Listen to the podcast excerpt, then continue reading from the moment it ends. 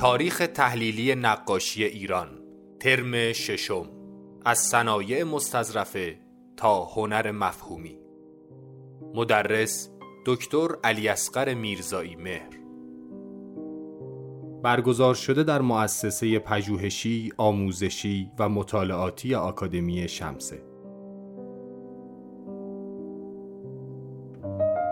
در عواست عهد قاجار تغییر رویکرد حکام همراه با ورود دوربین عکاسی به ایران چاپ و نشر روزنامه و اعزام هنرجو به غرب موجب دلکندن از سنتهای ایرانی و میل به واقع گرایی غربی گردید.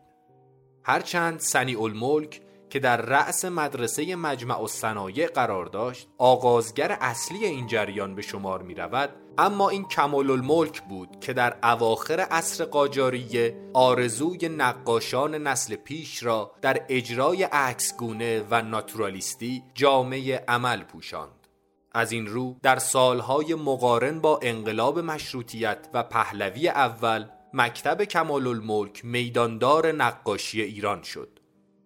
با تشکیل دانشکده هنرهای زیبای دانشگاه تهران و همگام با گسترش روابط با غرب در آغاز حاکمیت پهلوی دوم گستره ای از نوگرایی و مدرنیسم مراکز هنری ایران را فرا گرفت و طولی نکشید که گروه ها و انجمنهای هنری مدافع مدرنیسم پدید آمدند که اولین آنها انجمن خروس جنگی بود. اندکی بعد با برپایی بینال های دولتی حاکمیت خود را مدافع آن معرفی کرد که از نتایج این پشتیبانی پیدایش مکتب سقاخانه بود.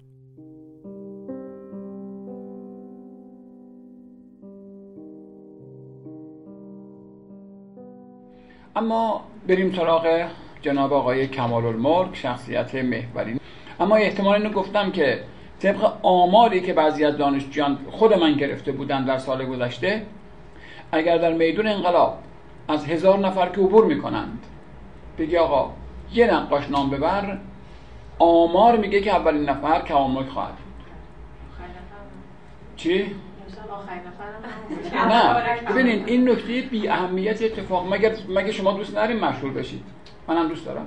خب ایشون شده. چیکار کرده که شده؟ یعنی من نمی‌خوام بگم آدم الزاما بزرگی. اتفاقا نمی‌دونم ببخش که تکرار یادم نیست. ببین هنرمندان معاصر طبیعتا در موردشون نظرات متناقض بسیار زیاد هست. من تا نشدم یک نفری باشه بتونم بگم بهزاد کارش بد بوده. تا هست ستایش هست دیگه. کسی نمی‌شناسه نمی‌شناسه. اما من در جلساتی حضور داشتم که از کمال الملک به عنوان یک خائن به دنیای هنر یاد شده. و در جلساتی هم که به عنوان یک قدیس یاد شد. شما هم احتمالا برخوردید. این ویژگی دنیای معاصر هست که هنوز انگار آواز آسیاب نیفتاده خیلی. و هنوز حب و بغض ها وجود داره. من مفتخرم که به بعضی از شاگردان کمال شخصا درسی داشتم و یا جوری شاگردشون کردم. واقعا آقای شیخ خدا بیامرز در مورد کمال جوری صحبت می‌کنه انگار در مورد پیامبران اولوالعزم داره صحبت می‌کنه. اینقدر که ستایش آمیز برخورد می‌کرد با این استاد. هفتاد سال پیشم مرده بود رفته بود. نبود بگیم آقا مثلا داره چه می‌دونم ببخشید پاچه خالی می‌کنه که. تمام شد ولی واقعا دوستش داشت. صمیم قلب دوستش داشت. در حالی که میگم بعضی هم اصلا که کاملا دیدگاه برعکسی دارن. و این جالب می‌کنه ماجرا رو شاید. خب در هر صورتشون اگر واقعا دو سه نفر در تاریخ نقاشی ما تونسته باشند شهرت بی حد و حصری کسب کنند قطعا یکی اون دو سه نفر جناب آقای کمال و ملک بگونه یکی, یکی دیگه از افراد کیه؟ در جامعه امروز تو خیابان انقلاب فرض چی هم نظر؟ حالا ببین آین نمونش اینجاست. کار ببینید به هر حال نمی‌تونیم بگیم به مردم رشوه داده که. یک اتفاقاتی دست به دست هم افتادند که ایشون شهرت فوق العاده کسب کرده که بهش البته خواهیم رسید. نمیشه این شهرت نمیشه کتمان کرد. یعنی اینکه به هر حال در میان جامعه از صد نفر پنج نفر هم سیاه قلم رو نمی‌شناسه. ده نفر هم محمود خان سبا رو نمی‌شناسه. اما کمال مکتاج میشن حقیقتیه دیگه. باید دید چه عواملی دست دست هم داده که اتفاق بیفته. آقای جلیزیاپور رو جز در مراکز دانشگاهی کسی نمی‌شناسه.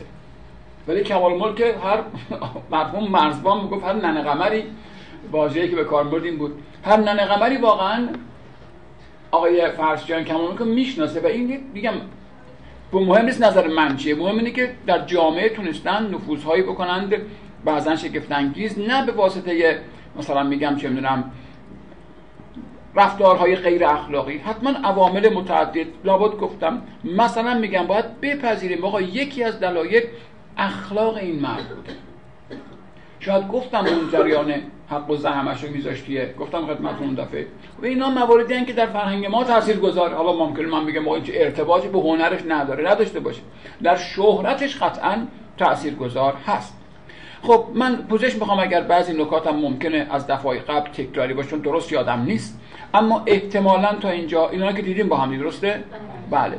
احتمالا تا اینجاها رسیدیم که خدمت دوستانم گفتم آقای مزین و دوله آقای مزین و دوله احتمال گفت دیده بودیم نه؟ نه. خب الان می‌بینیم. چشمانداز اثر علی اکبر خان نتنزی یا مزین و دوله استاد جناب آقای کمال الملک که سالهای متمادی استاد دارالفنون بود دیگه. صحبت کردیم که عمر بسیار طولانی هم داشته ایشون. چشمانداز دیگه. البته چشمانداز اطراف نتنز باید بله. باشه احتمالا. به جهت اینکه این ظاهرا نمی‌دونم دوستان چقدر نمره رو بلدن. من رفتم بافتش می‌خوره. این باید اون کوه باز باشه. آتش کرده یعنی؟ والا کوه باز آتش کرده نیست احتمالا. به احتمال قریب به یقین داستان این گونه است که باز شاه باز باز شکاری. بازشو میفرسته برای شکار ساعتی میگذره باز بر نمیگرده. کلفت نوکرا و خدماشان میرن متاسفانه مرده باز رو اونجا پیدا می‌کنن. یعنی حیوان پرنده دیگری خلاصه زده و اونو ناکار کرده احتمالا حالا مثلا عقابی چیزی.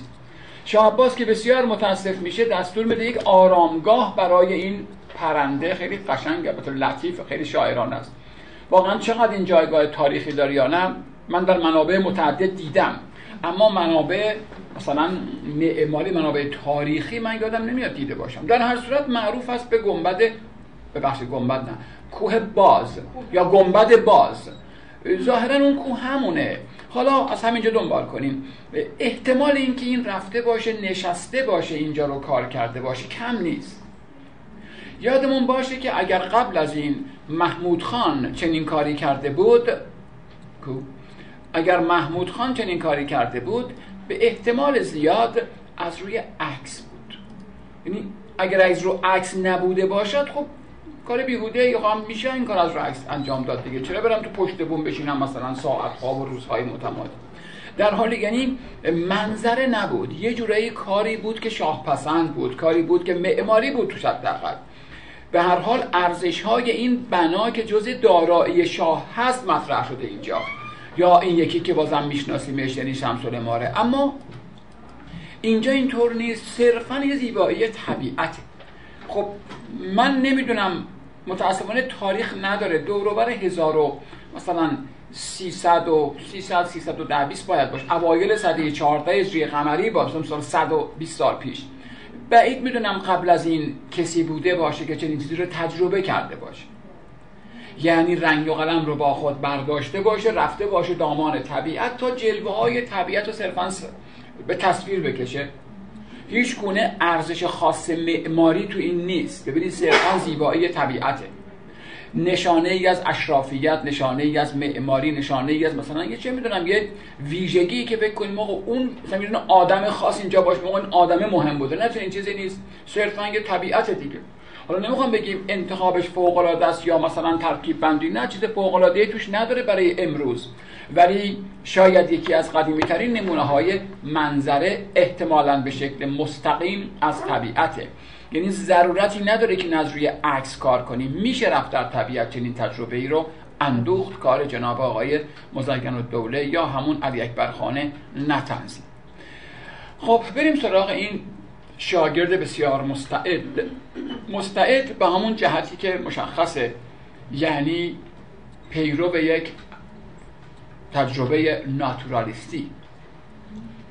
قبلا لابد اشاره کردم اگر گسستی اتفاق افتاده پوزش می‌خواد جناب آقای کمال الملک یا حالا محمد خان قفاری در اون سالهای بهبوهه درگیری های انقلاب مشروطیت در اون سالهای حضور محمد علی شاه در حاکمیت از ایران رفت. رفت بیشتر توی عثمانی. خب اون زمان که عروض عثمانی تقسیم نشده بود. عثمانی بود دیگه. مدتی در شهر بغداد نجف کربلا اونجاها موند و نقاشی های اونجا کشید. به همین واسطه مثلا این تابلو اسمش هست زرگر بغدادی. این تابلو الان در کتابخونه مجلس نگهداری میشه. اما از آن رو که این تابلو رو اونجا تموم کرده تو بغداد بهش میگن زرگر بغدادی. و این تابلو مال خودمونه. خلاصه کلام. و اون آدم هم به احتمال قوی بغدادی یا عثمانی نیست لباس و پوشاک همه مال خودمونن. تاریخ اجرا رو من نمی‌دونم چنده اما مطمئنم که مال اواخر دوره قاجار هست.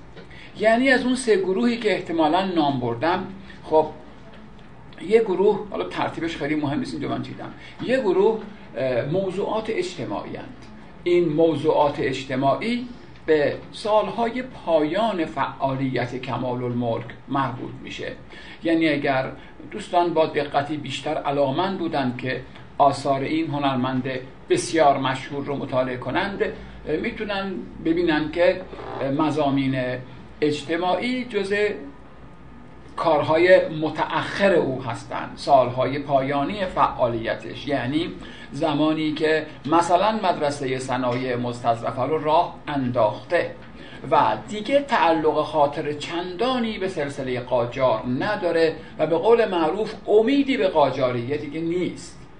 یعنی آمیانه بگم قاجاریه از چش مردم افتادند ایشون هم دیگه آنچنان تعلق خاطری حداقل وابستگی ندارد. به این بازم شاید برگردیم. خب یه تابلویی که اندازش تقریبا اینقدره بزرگ نیست. ببینید این آثار باید بگیم در زمره ناتورالیزم قرار می‌گیرند دیگه. شاید یه رگه های رئالیستی هم توش باشه اما با توجه به شخصیتیشون جنبه های رئالیستیش کمه بیشتر به ناتورالیزم نزدیک. و البته که در این راستا ایشون تواناترین نقاش روزگار خودش.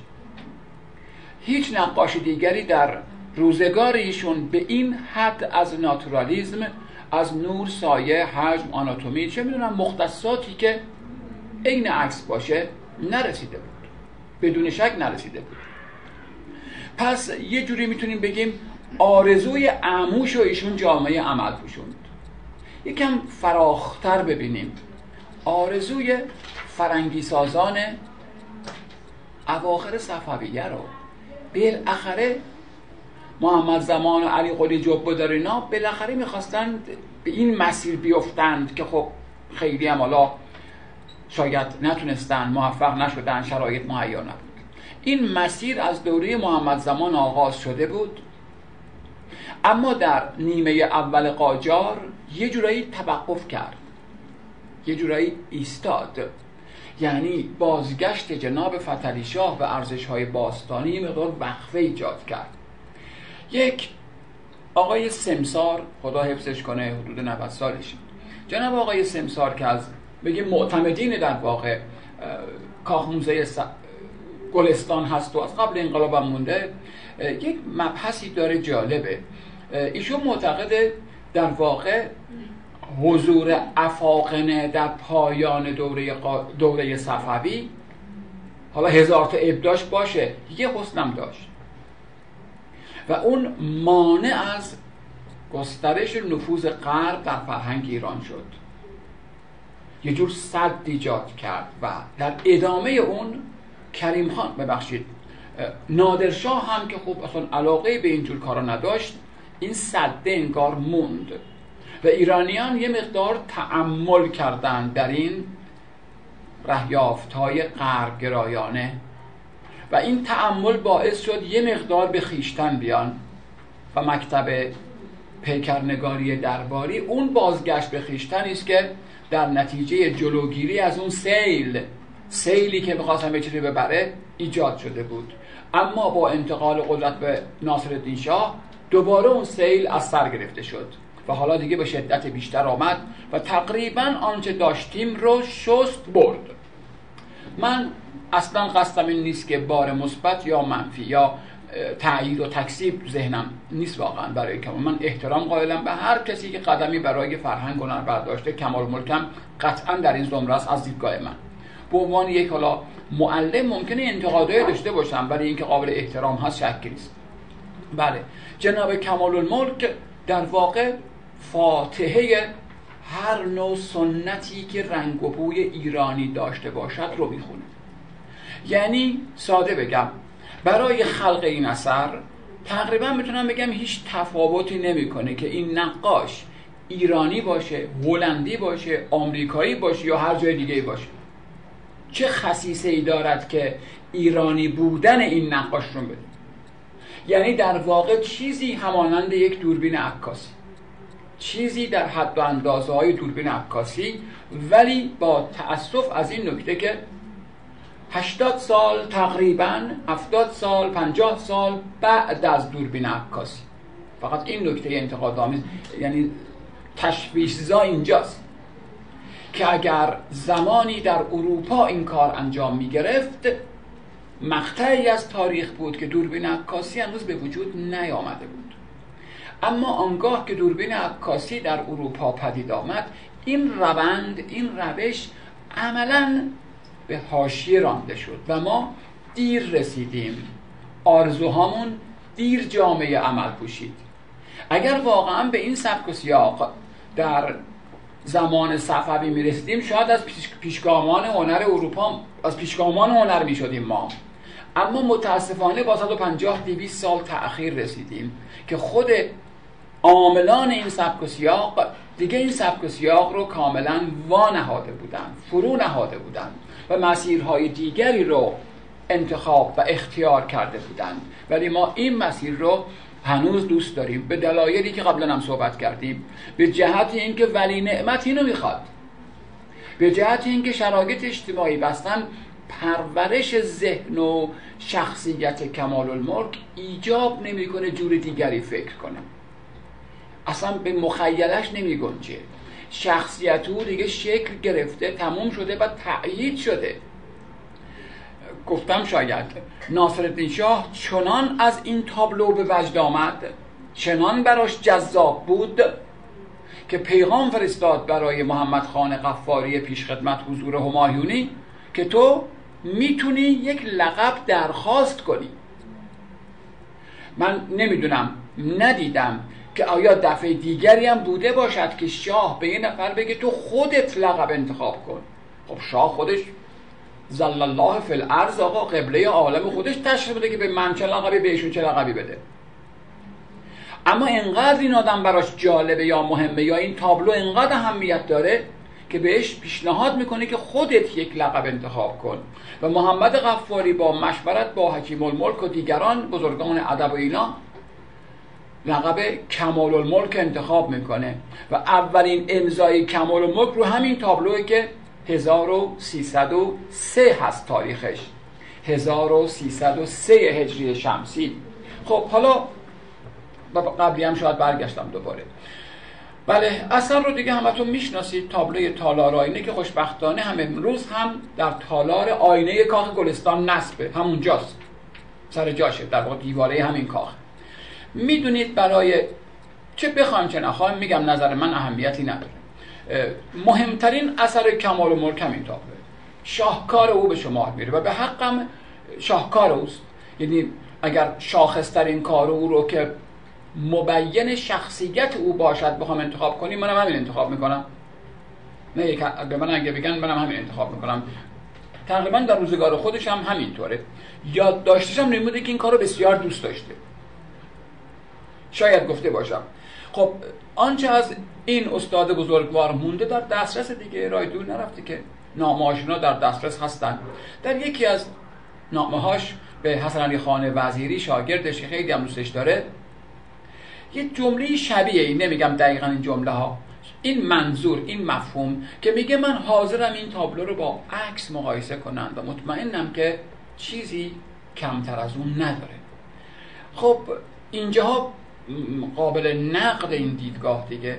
استاد بزرگ و سرنمون و سرمشق هنرمندان مملکت پنج سال از عمر خودش رو برای خلق این تابلو صرف کرد. همه جا آوردن که پنج سال طول کشید. و در این پنج سال ایشون شخصا کلید داشت. کلید داشت که شخصا اینجا رو وا کنه بره تو بشین نقاشی بکنه. ببینید چقدر باید مورد اعتماد باشه این آدم. پس قبلا هم گفتم لابد واژه درباری کاملا مناسبه بدون اینکه بخوایم بار مثبت یا منفی بهش الساق کنیم. یک نقاش قطعا درباری است درباری است که اسمی میدن بر اینجا بشینه. اینجایی که تمام گنجینه مملکت تو اینجاست دیگه اون تخت تخت تابوس دیگه نه. اینجاست دیگه. الان پشتوانه پول مملکت ماست همین تخت تابوس و می‌دونید که در همین مدت بود که اون تیکر رو کند یه نفر پسر فراش اومد آخر وقتی که کنده بود برده بود. خب مشکلات درست شد. کامران میرزا حاکم تهران همه رو استنتاق می‌کرد. ایشون رو هم استنتاق کردن. به این بهش خیلی برخورد. خیلی بهش برخورد که مگه من دزدم مثلا من سالها میان میرم. اون شاید کار خودش انجام داد ولی به ایشون خیلی برخورد و اساسا مدتی قهر کرد و اینا که مثلا مورد اهانت قرار گرفته که منم استنتاق کردن گم شده که مثلا شده. گرچه بعدا پیدا شد و بدبخت پسره رو سر بریدند و بسیار کار تلخی بود. جالب خارج از بحث بگم. نمی‌دونم علاقمند باشید یکی از منابع خوندنی دوره قاجار روزنامه خاطرات اعتماد السلطنه است. اسمش همینه روزنامه این روزنگاشت دیگه. اعتماد السلطنه از نزدیکان ناصرالدین شاه هست و خیلی دیگه در بطن ماجراست دیگه. بطن ماجراست. هر روز مثلا صدر اعظم مدتی. ایشون خیلی نکات ظریف و جالبی رو در این روزنامه خاطرات آورده. از جمله حالا چون گفتم اینم اشاره کنم از جمله میگه چند بار ازش پسرا رو گرفتن. یه پسر بدبختی که بالاخره خوب خطا کرده بود پول رفته بود انقدر این کار نبود. رفته بود اون تعداد طلاها رو که کنده بود تو چاله تو زیر درختی که تو خاک حیات کاکولستان دفع کرده بود. یعنی معلوم بود که اصلا دوست نبوده به اون معنا. چون پدرش فراش بود به این واسطه می‌تونست بیاد بره یک شیطنتی کرده بود. دستور میده که اونا بیارن و در ملع عام در حضور شاه سر ببرن. میگه تو خود من هم اشاره کردم که بالاخره خب خوشایند نیست دیگه. حالا هم بخوام بکشنیش بگم مثلا ببرم. گفته بود نه. میگه شخصا پشت یه پرده نشست و توضیح هم میده. میگه شراب نمی‌دونم چی چی هم خورد و شخصا دستور داد و تماشا کرد این صحنه رو که خیلی بدش اومده اعتماد و سلطنه که کار بسیار زشتی بود و در جامعه باستاب بسیار بدی داشت. بگذاریم. این تابلو به هر حال شاهکار کمال الملک هست و اتفاقا شخصیت او رو خیلی خوب میشه اینجا دید. بله عرض می‌کردم حوصله و صبوریش فوق العاده است. ببینید مهم نیست من و شما میپسندیم یا نه. مهم اینه که در تاریخ هنر ما ظرافت ارزش بوده. ارزش بوده دیگه. اصلا ممکن بگیم بد بوده. بوده. یعنی دیدیم که تو نگارگری ما تو اوج مکتب نگارگری تبریز و هراتینا بزرگ می‌کردی. او چه خبر بود اون لامه ها اینا یک امتیاز محسوب می‌شده. خب از این جهت اینم یک امتیاز دیگه. حتما از نزدیک تابلو رو دیدین؟ چاپ کار من خیلی خوب نیست بخوام دیتیل کنم. واقعا عجیبه یعنی دیوانوار شاید می‌تونم بگم. منتها با این یادآوری که خب اون زمان که اون کارو می‌کردم دیگه روش های دیگری نبود و این زمان بالاخره دوربین عکاسی است و خیلی اتفاقات دیگه. البته دوربین عکاسی فقط سیاسی می‌تونه بنداز بگذرم. ببینید اثر واقعا شخصیت اونم نشون میده. این اثر جز نمایش جاه و جلال این آقا دیگه چیه؟ راست بخواید دیگه چی نیست. یعنی کاملا مشخصه که به فرموده است دیگه. شاه گفت اینجا رو بکش. برای چی بکش؟ برای اینکه هم امروزی ها هم آیندگان بدونن که من چیا دارم چه کاخی دارم.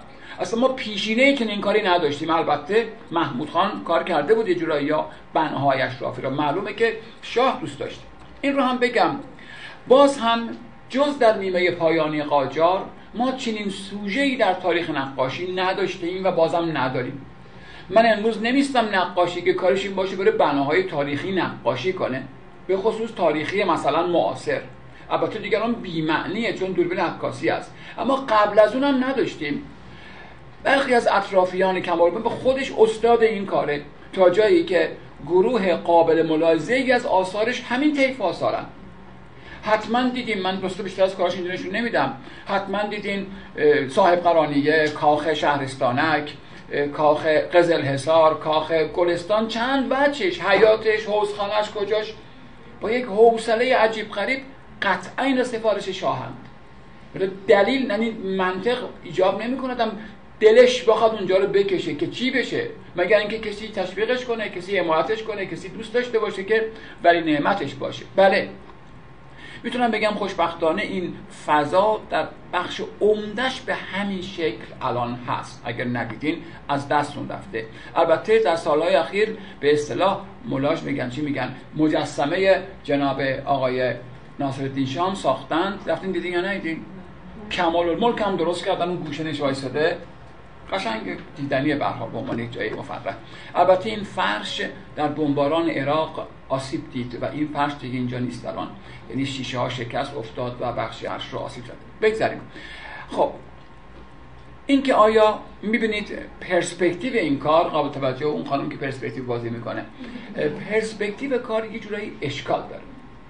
چه اشکالی داره می‌دونی؟ آها. دو حالت داره.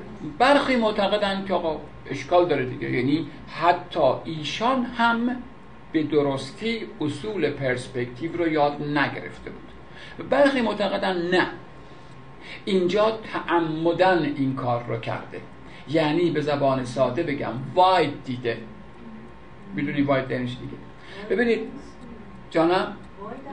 حالا ببینید شما اگر رفته باشین تو این تالار بخواید اون ته ته یعنی گوشه دیگه اونجا نمیشسته. کاملا معلومه همه الان مجسمه گوشتن اونجا. اون یه جایی میشسته دیگه. از دیوار عقب‌تر که نمی‌تونه بره که. درسته؟ جان به عقب‌تر. از طرفی می‌خواد هرچه بیشتر حوزه دید و نمایش بده. خب اگر به چشم معمول نگاه کنید کمتر از این رو می‌دید. این بیشتر از اونی که به طور معمول می‌بینیم تونسته ببینه. این در صورتی امکان داره که کمی واید ببینه. چرا دیگه حدودا واید دیگه؟ این سخت واید الزاما خطا نیست. من نمی‌خوام بگم حالا کدومش درسته ولی هر دو دیدگاه وجود داره. دیدگاه دوم رو که ایشون تعمدن نقاط گریز رو به هم دیگه نزدیک کرده و این واید شده میشه پذیرفت. به جهت اینکه انصافا در کارهای دیگرش خطای پرسپکتیوی من ندیدم. البته کارهای نوجوانش کار نداریم ما. کارایی که میشناسیدمتون ندیدم که خطای پرسپکتیو داشته باشه تا بگیم که خب این خطاست این اشتباه. با توجه به اینکه این اثر بسیار مهم بوده براش و برای شاه هم بسیار مهم بوده احتمال میدم که تعمدن این نگاه واید رو یا این زاویه واید رو ترتیب داده تا بتونه گستره بیشتری از این عظمت رو نمایش بده. گفتم نمایش بازم میگم نمایش دیگه. ببینید ناصر شاه دقیقا نمایشی از شعن و شوکت. رو به یک سرسبزی و خرمی یعنی آنچه که باید باشد آنچه که او دوست دارد همه این گونه بپندارند. خب سرزنده نیست رو به مردم نیست نمی‌دونم حالت کاملا نمایشی دارد. شاه که همیشه این لباس ها رو نمیشه پوشیده که اینجا قیافه بگیره براش اینو در واقع کار کنن. خب به این داشته ها میبالید. داره داشته های خودش یه جورایی جاوید می‌کنه جناب ناصر شاه. بله یه لحظه برگردونم. ببینید در چنین اثری که دیدیم و یه بار دیگه ببینیم امکان این که این امکانش هست. به جهت اینکه رفتیم دیدیم اینجا. سالها نشسته اینجا اینجا رو نقاشی کرده و احتمالا روزهایی هم گفته جناب شاه بیاد مدلش بشه. گرچه یکی از دوستان من معتقد بود که از روی عکس کار کرده و مدت طولانی رفت و آلبوم خانه گلستان رو گشت ولی چیزی پیدا نشد. نتونست به جایی برسه. او به دلایلی فکر می‌کرد این از روی عکس پیدا نشد. این هم تا جایی ببخشید. این هم تا جایی که می‌دونیم از روی عکس نیستن. چون اطلاعاتی داریم مبنی که ایشون مدل های زنده طراحی می‌کرده.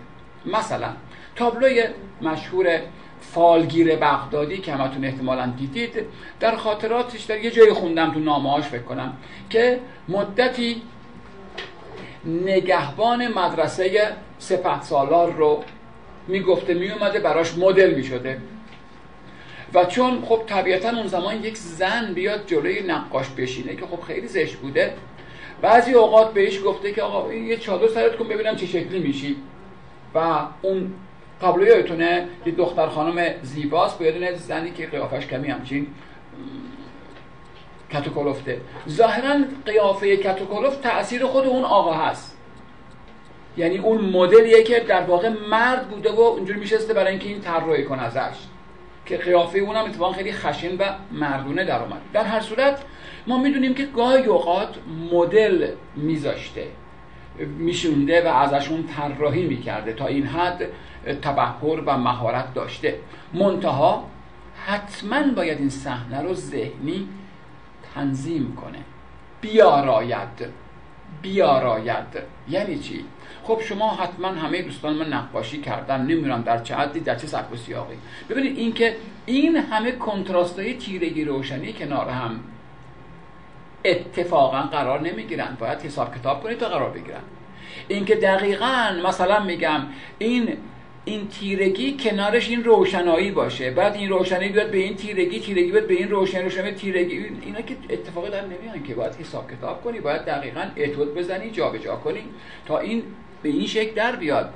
خب مشخصه به خاطر تاکید بر شخصیت این جناب استاد آمده و این پشت و تیره دیده. اتفاقا به لحاظ فضاسازی چندان قوی نیست حتی ضعیفه. من حداقل خودم رو بگم من کارگاه صنعت فلز رو دیدم شما هم شاید اصفهان هم زمان هست که کار می‌کنم به سنتی. هزار تا آتاشخال دورشون هست. خیلی شست رفته است. خیلی نمایشیه. یعنی معلومه که خیلی نتونسته این ماجرای اینجا رو حل کنی دیوار کشیده رفته دیگه. یعنی دونه دونه چیده اینجا. دونه دونه اینا رو چیده. خب گفتیم جنبه اجتماعی. آره اجتماعی. معمولا وقتی میگیم اجتماعی جنبه های انتقادی هم به ذهنمون میاد. آره ببینید این کوزه تعمدن و به شکل مصنوعی شکونده شده. نقاش این رو شکونده. تا بگه مثلا آدمی با این مهارت ها وضع عمومیش خوب نیست. نمایشی کمرنگ از مسائل اجتماعی است. چون به حال مشخصا یا قبلا هم شاید گفتم اون تابلو گربه و قناری واقعا نمایش دیگه خیلی خیلی ضعیف و کم رمقی از یک نقد اجتماعی است. ایشون منتقد اجتماعی انصافا نیست ولی پرداختن به این سوژه ها به هر حال پیشینه ای ما نداشتیم. نمی‌تونیم بپذیریم که این شاه از این کار خوشش بیاد. به چه درد شاه می‌خوره چه این تابلوی اما مشخص از روی عکس عکسش هم هست از روی عکس کار کرده. چهره ناصرالدین شاه 1285 این تو اینا که دیدیم از همه جدیدتر فالگیر بغدادی بودا. اون از اینا متأخرتره. بله مشخص از رو عکس کار کرده ولی یادمون باشه عکس ها سیاسفید بودند. خب مهارت نقاش قابل تعمقه. تردید ندارم که هیچ کس در این محدوده زمانی چنین پورتری نمی‌تونست کار کنه. خدا نکرده نادید نگیریم. هیچ کس این پارچه ای نمی‌تونست بکشه. به لحاظ فنی. حالا اینکه من امروز از این فنون خوشم نمیاد اون بحث دیگری یا بعضی خوششون نمیاد؟ یا امروزه این نوع به هر حال سبک و سیاق مورد پسند نیست یه بحث دیگری است. ولی یقینا هیچ کس حتی می‌تونم جرأت کنم بگم جز جز آقای هیدریان شاگردش من فکر نمی کنم هیچ کدوم از شاگردانش دستی به این استحکام. یا به هر حال این این واقعیت رو این نور و سایه و آناتومی رو این جنسیت رو این شخصیت رو بلد نبودن بسازن. پس قابل احترام هست توانایی او در مسیری که به هر حال اون زمان ایشون رو کمال الملک کرد. بفرمایید. الان دلیل اینکه خب اون موقع عکس بود دیگه بله. دیگه نیازی نبود مثلا بخواد عکس چرا دوباره از روش کشید؟ فقط بخاطر اینکه رنگ رو نشون بده. دو نکته. یک البته رنگ نشون بده. البته رنگ نشون بده. دو می‌دونید اون زمان امکان چاپ عکس های بزرگ هم نبوده دیگه نمیشستن انقدر عکس چاپ کنن که. اینا همه جورایی باعث می‌شد که چه این آثاری مورد توجه فردی مثل ناصرالدین شاه قرار بگیره. عکس رو نمی‌شد به این بزرگی چاپ کرد به دیوار که من اطلاعاتم کامل نیست در مورد اندازه سری مطمئنم که اندازه های مشخصی می‌شد عکس چاپ کرد. قطعا عکس بزرگ نمی‌شد. جای اون رو در واقع پر می‌کرد. علاوه بر اینکه خب رنگ داشت ولی منم با شما موافقم که به هر حال چیزی فراتر از عکس نیست. خب این کار ابو تراب هست. می‌دونید برادر کمال الملک که به دلایلی نامعلوم در چهل سالگی تریاک خورد و خودکشی کرد مثل کمال آدم توانایی بود. بیشتر تو کار روزنامه و چاپ بود. بیشتر تو کار چاپ بود و این هم کار اوست جهت چاپ. خب ببینید مهارت ها قابل تعمقند در روزگاری که ما پیشینه ای برای این کار نداشتیم. ما پیشینه ای برای این این حوصله این صبوری این دقت این نور و سایه فراموش نکنیم که 20 سال 30 سال از سنیول ملک میگذره. او اصلا به این حد و اندازه ها شناخت و توان فنی نداشت. می‌بینیم که توان فنی یه جورایی انگار شیفت شیدا کرده دیگه. همش دنبال همین ماجرای توان فنی هم. خب اجازه می‌خوام که بحثم رو با همین ترتیب که شما شنونده خیلی خوبی هستید منم دنبال کنم و بعدا دوباره سراغ تحولات سیاسی اجتماعی میریم. بیشتر اشاره کردم کمال الملک 1309 در واقع مدرسهش یه جورایی انگار تغییر کار باید و بهشون تبعید شد. رفت دیگه هم نقاشی نکشید. اما شاگردان بسیار پروپاقرسی داشت. او تونسته بود یک نسل رو تربیت کنه. حتما گفتم استادمون آقای پاکباز بر این باوره که در یک تقسیم بندی کلی نقاشی صد سال گذشته چهار مسیر قابل شناسایی هستند که یکیش به اصطلاح نقاشی اکادمیک یا همون مکتب کمال الملک پیروان زیادی داره او. شاگردان و شاگردان شاگردان باعث میشن که حتما توجه دارید و روزگار معاصره و خوشبختانه دقت شما آشنایی شما به مراتب بیشتر از دوره های دوردست. اگر بگیم وجه قالب نمیگم تنها وجه ها حتی اگر جرأت کنیم ممکنه بگیم آقا تنها گونه نقاشی دوره رضا شاه همینه با مکتب کمال الملک علا رغم این که خودش مورد قذب واقع میشه و در واقع به نوعی حذف میشه اما آنچه او بنیان می‌گذاره توسط شاگردانش توسعه پیدا می‌کنه. شاگردان او در شهرهای مختلف هم فعالیت می‌کنند مثل تبریز که سراغشون خواهیم رفت. زیادن. نمی‌دونم گفتم یا نه. در برخی از عکس هایی که از کمال الملک و شاگردانش هست بیش از پنجاه نفر حضور دارند و تک تک اونها اسمشون خب مشخصه و حوزه فعالیتشون معلوم. منتها خب واقعا بعضیا توان استعداد چشمگیری نداشتن دیگه. ولی بعضی هم بسیار داشتن اما همگی واقعا دوستش داشتن. خب از سه گروه آثاری که کمال ملک خلق کرد اتفاقا اون طیف اجتماعیش توسط شاگردانش توسعه پیدا کرد. شاگردان کمال الملک روی هم رفته پیروان بخش اجتماعی آثار کمال الملکند از زاویه دیگری بگم. برخلاف خود این استاد بزرگ هیچ کدام از, از شاگردان او نقاش درباری نشدند. گفتم خودش رو من به خودم حق میدم بگم نقاش دربار بوده. بد یا خوب بپسندیم یا نپسندیم؟ اما هیچ کدوم از شاگردانش نقاش درباری نشدن حتما یکی از دلایل میکسن رضا علاقه به این خرسی بازی نداشت. من واقعا نیدم جایی بگن چون علاقه خاصی مثلا به هنر و هنرمند داشت. حتی به شعر و اینا من واقعا نیدم جایی دیدیم به من خبر بدید. یعنی خب مثلا میگم شاهان قاجار قطعا شعر دوست بودن اصلا شاعر بودن ولی کسی نگفته تا حالا. خب می‌دونید که خب به حال بی سواد بود. نمی‌دونم واقعا چقدر خوندن نوشتن یاد گرفت. نمی‌دونم. اگرچه در یکی دو سال اخیر جایگاه این آقا داره تغییر می‌کنه توی این مملکت به دلایل گوناگون. ولی من تغییری نکرده. در عقاید من اتفاقی نیفتاده و بر مبنای منابعی که در دست ماست. منابع بیطرف عمیق. توصیه می‌کنم اگر نخوندید کتاب به نظر من بسیار خواندنیه. ایران میان دو انقلاب رو بخونید. از یروان آبراهامیان بسیار کتاب خوندنی است.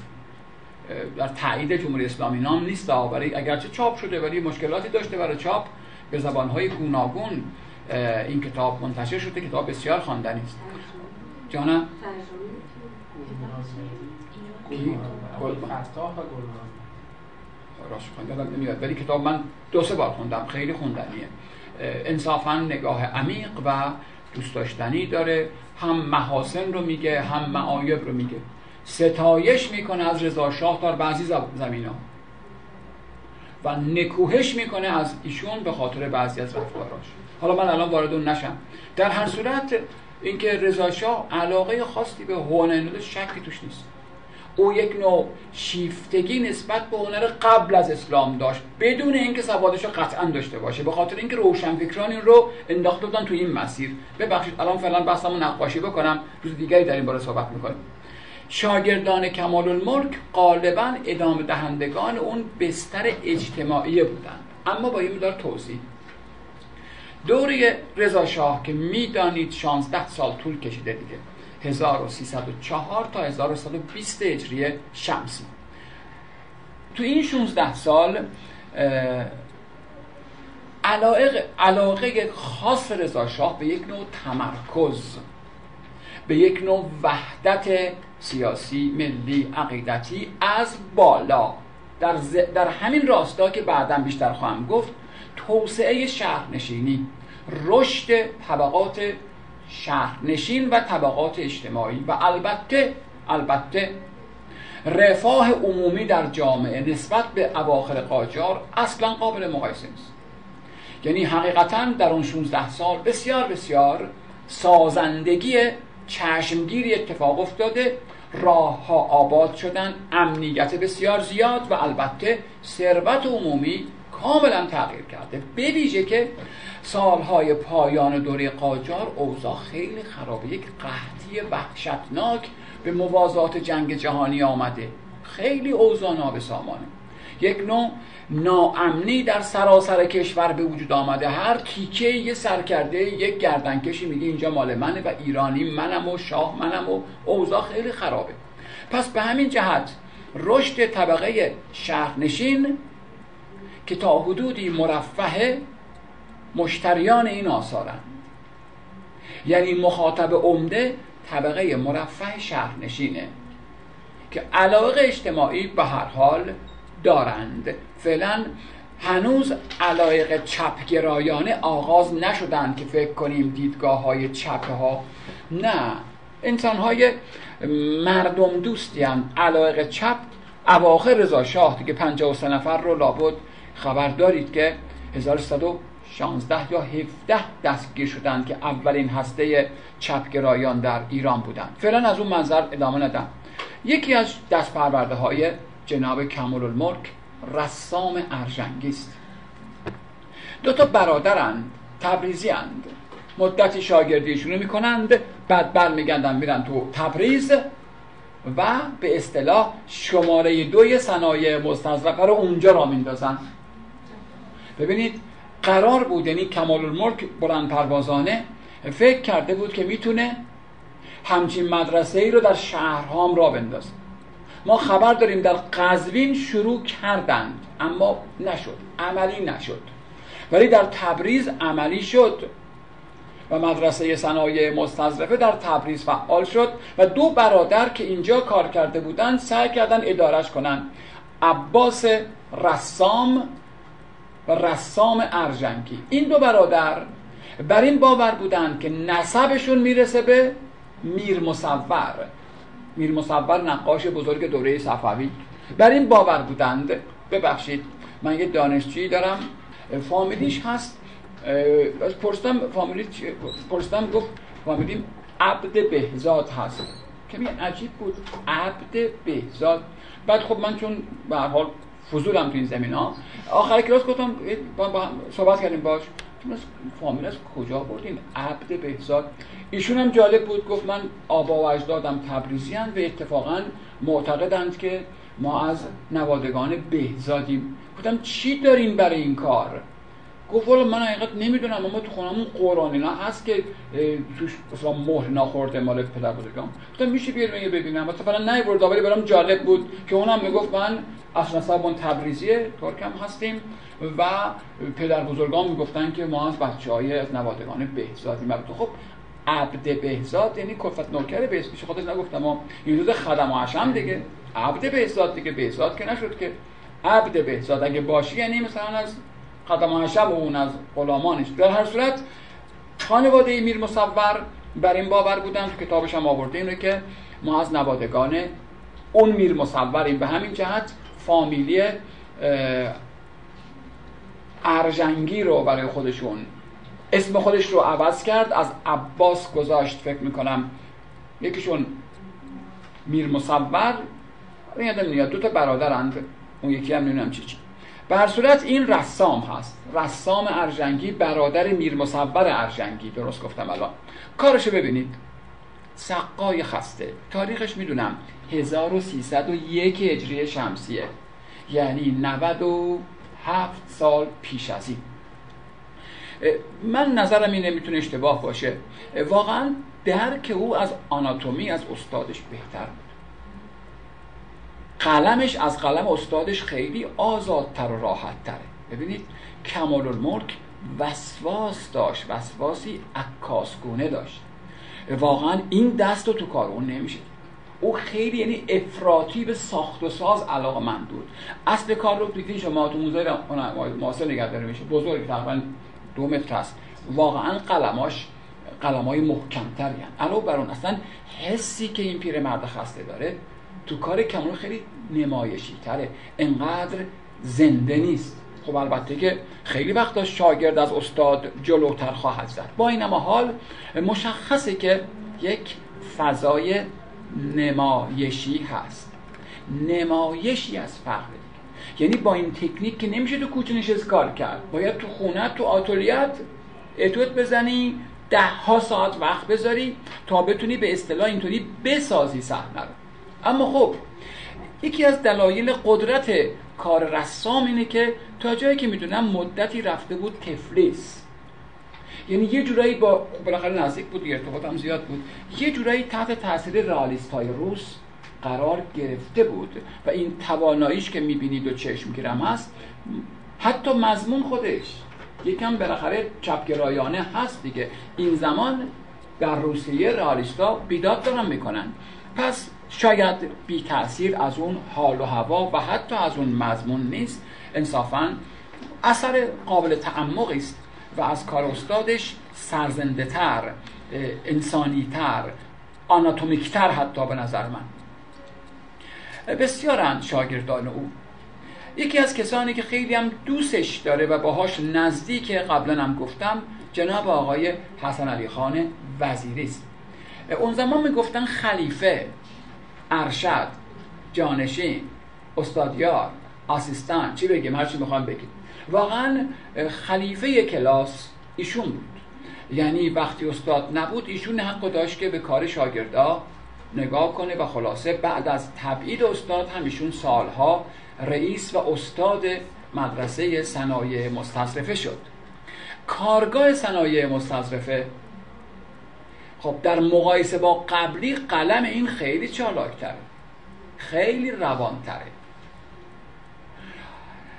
تقریبا مطمئنیم که اینو زنده کار کرده. البته حتما دوستان نقاش می‌دونن. غیر ممکنه همش زنده کار کنی. اما زنده نما هست. یعنی چی؟ یعنی خیلی روون و راحته. به یاد بیاریم کار کمال و ملکو که چقدر عکس گونه بود. یعنی با تمام علاقمندی هایی که این استادان به استادشون دارند اما جلو دارن میرن. یعنی چه مستقیم چه غیر مستقیم تحت تاثیر تحولاتی که در خارج روی میده قرار می‌گیرن. من هیچ جایی نخوندم که سنی خان وزیری مثلا از امپرسیونیزم خبر داشته باشه ولی قلماشو ببینید. قلماش خیلی شبه امپرسیونیستی حداقل. خیلی روانه خیلی روانتره. خیلی متفاوته. من حفظ نیستم راستش بخواید ولی می‌دونم که این افراد واقعا افراد واقعی این دورن. مثلا این هیدریانه تا جایی که آدم مونده ممکن اشتباه کنم. این استاد هیدریانه این صدیقیه. صدیقیه مجسم ساز استاد بزرگ مجسم سازی ما که روحش شاد باد و شاهکاری به نام فردوسی میدون فردوسی کار اوست. و بعضی را من نمی‌دونم آنان کیان ولی تو, جایی نوشته اینا کیا هستن. خب اینجا کارگاه اینجا آتولیه است به اصطلاح. ما می‌دونیم که آثار خود استادم اونجا بوده. مثلا این حاج نصرالله تقویه دیگه حتما دیدینش از کارهای خوب کمال الملک که واقعا پورتری استادا نیست. این هم پورتری خودشه. بازم حتما دیدید. این همون فالگیر دومیش هست. می‌دونید؟ دو تا فالگیر داره. یکیشو بردن تو اون نمایشگاه ایران در پاریس. موقع برگشتن آسیب دید. اونی که الان توی سعدآباده. پارش بود ظاهرا. خیلی بهش برخورده بود و ایشون اصلا انگار از دلش زد اون تاپ رو. یه بار دیگه کشید و انصافا این یکی از اون خیلی دیدنی تره. من اینجا ندارمش. اینجا پنج نفر اینجا کرسی نشستن. فایده نداره. فلو میشه. بزرگ می‌کنم. اینجا این فا دو نفرن دو تا هم خانومن. استثناء کاری که خیلی سرزنده تر از کارهای دیگه شه. مثلا دارن میخندن شادن سرزنده تر خیلی نمایشی و خشک نیست. اینم کپی از کار فکر کنم تیسیان هست که بازم کار کمال الملک دیگه. منظورم اینه که این واقعا اینم فکر می‌کنم سردار اسعد بختیاریه دیگه. دفعه قبل گفتم فکر کنم که نشونه هایی از اینکه احتمالا بی علاقه نبوده به مشروطیت همینی که سردار اسعد رو کار کرده و از کارهای واقعا خوب جناب کمال الملک هست که دوره پختگیشه دیگه دوره است که مدرسه صنایع مستظرفه را افتاده و مشروطیت پیروز شده.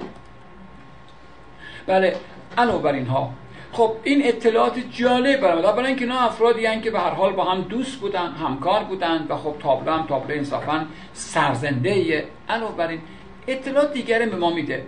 مثلا زمین فرش انداختن. چارپایات شکلی بوده. سپایه نقاشی چه شکلی بوده؟ اطلاعات مستندی هستند علاوه بر اون مدل مدل مدل مجسمه گچی. معلومه که دیگه بوده در این آتولیه. یا یه دونه سردیس که نمی‌دونم کار کیه.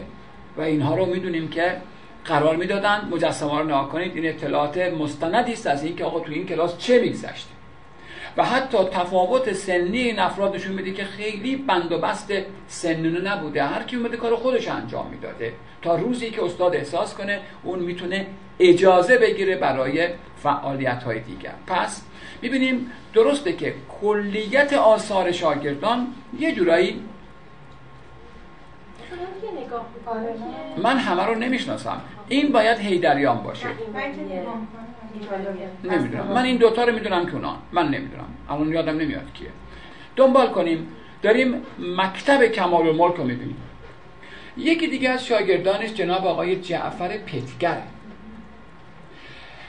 دو تا برادر مثل دو تا رساما که از تبریز میان دو تا برادر دیگه از تبریز میان به تهران. شنیدن که به حال تهران خبریه دیگه. مرکز همه چیزه.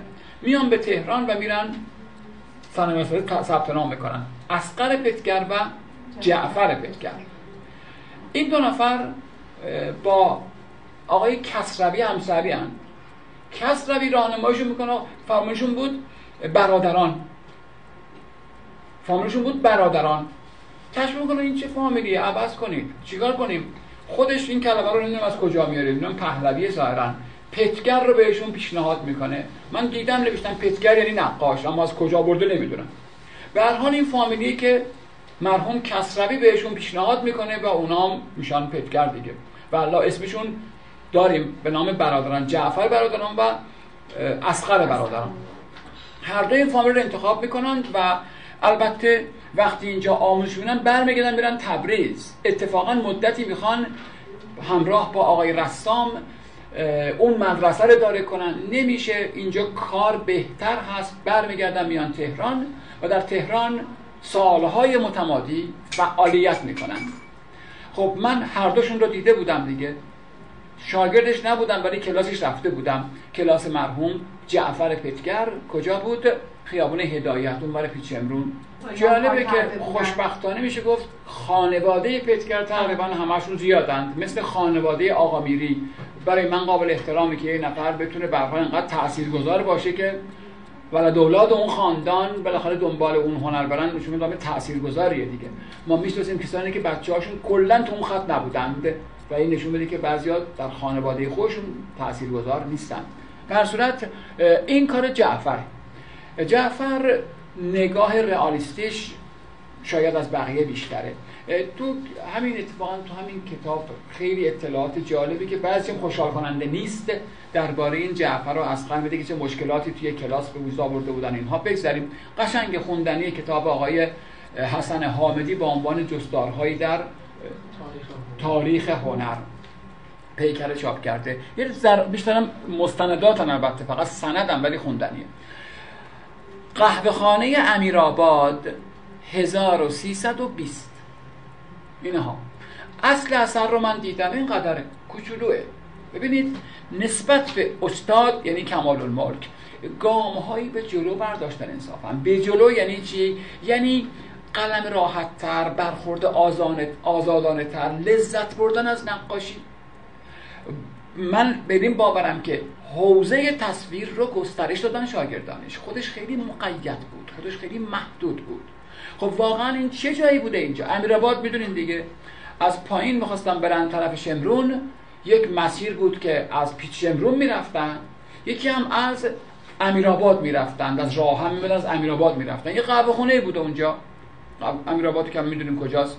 و این اونجا خب من باورم اینه که بخش عمدهش زنده کار کرد؟ یا حداقل بسیار زنده نماست. یعنی اصلا نمی‌خوره که از رو عکس کار کرده باشه. نه اینکه کار کرده باشه اشکال داره. ببینید دیتیل کنم ببینید. من این فرض رو دارم که دوستان من همه کار نقاشی کردن چون تک تک من نمیشتم دوستانمو. ببینید خیلی راحته خیلی روونه. با چهار تا قلم واقعا در آورده. ساخت و ساز نکرده. عکس بگید دست نگاه کنه. اگرم عکس داشته تونسته خیلی ببینید فرد رو نگاه کنید. تواناییاش در برخورد بگیم رئالیستی حالا قابل ملاحظه است. فردی که حول و بلا آفتاب رو داره بدو بدو میره ها. کاملا تونسته این حس عجولانه بودن رو توش نشون بده. یا مثلا در اینجا ببینید همین که این کچکوله یه جور واقع نگاریه. یا اینکه چقدر راحت یه نفری داره قلیون می‌کشه دیگه اولاغش هم بسته رو اولاغش هم فرش انداخته فرش فروشه. گفتم اصل اثر کوچیکه اصلا ساخت و سازی توش نیست. ولی چقدر سرزنده است واقعا آفتاب رو نشان داده که تند داره میتابه به اینجا. و مثلا در این منظره اصلا کمال و ملک چنین تخصصی نداشت. او عاشق ساخت و ساز بگیم بیمارگونه بهتون بر نخوره. بیمارگونه بود چقدر راحته خیلی راحت. گفتم شبه امپرسیونیستی علیرغم اینکه ایشون هم آشنایی با این جریان نداره. من هیچ جا نخوندم که ایشون مثلا رفته باشه خارج نه نه نرفته و خودش تجربه کرده و چنین تبهری به دست آورد. خب اما همه این برخورد آزاد رو ندارن. بعضیا خیلی مقید ترن یکی از عزیزان کمال و اسماعیل آشتیانی است خیلی دوستش داشت. یکی وزیری خیلی باش رفیقه خیلی دوستش داره. نامه های فراوان بهش می‌نویسه. یکی این اسماعیل آشتیانی. اگر درست نمونده باشه پدر اسماعیل روحانی بوده. و این اتفاق مهمی بود که پسر یک ملا بره کلاس نقاشی و اتفاقا می نویسن که خیلی آدم مبادی آدابی بوده این اسماعیل چون خب ملازاده بوده دیگه.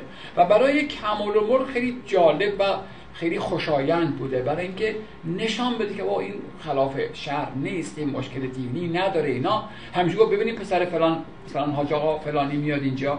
یعنی یه جورایی شده بوده این چی؟ آره مشروعیت میبخشید به فعالیت مدرسه. و از این جهت هم باش دوست بود. ایشون هم مدت ها به اصطلاح استادی مدرسه رو بعد از او به دست گرفته.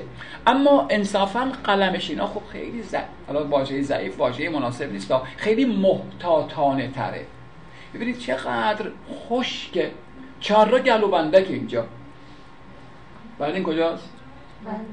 من متاسفانه تا الان بفهمم چرا بهش میگن گلوبندک با اینکه خیلی هم کنجکاو بودم تا پیدا نکردم که این از کجا اومده گلوبندک حتی جعفر شهری هم چیزی ندیدم. به حال اسم اونجاست. دیگه اونجایی که ماتون بلدین. چهار گلوبندک که برای با امروز چقدر تفاوت داره.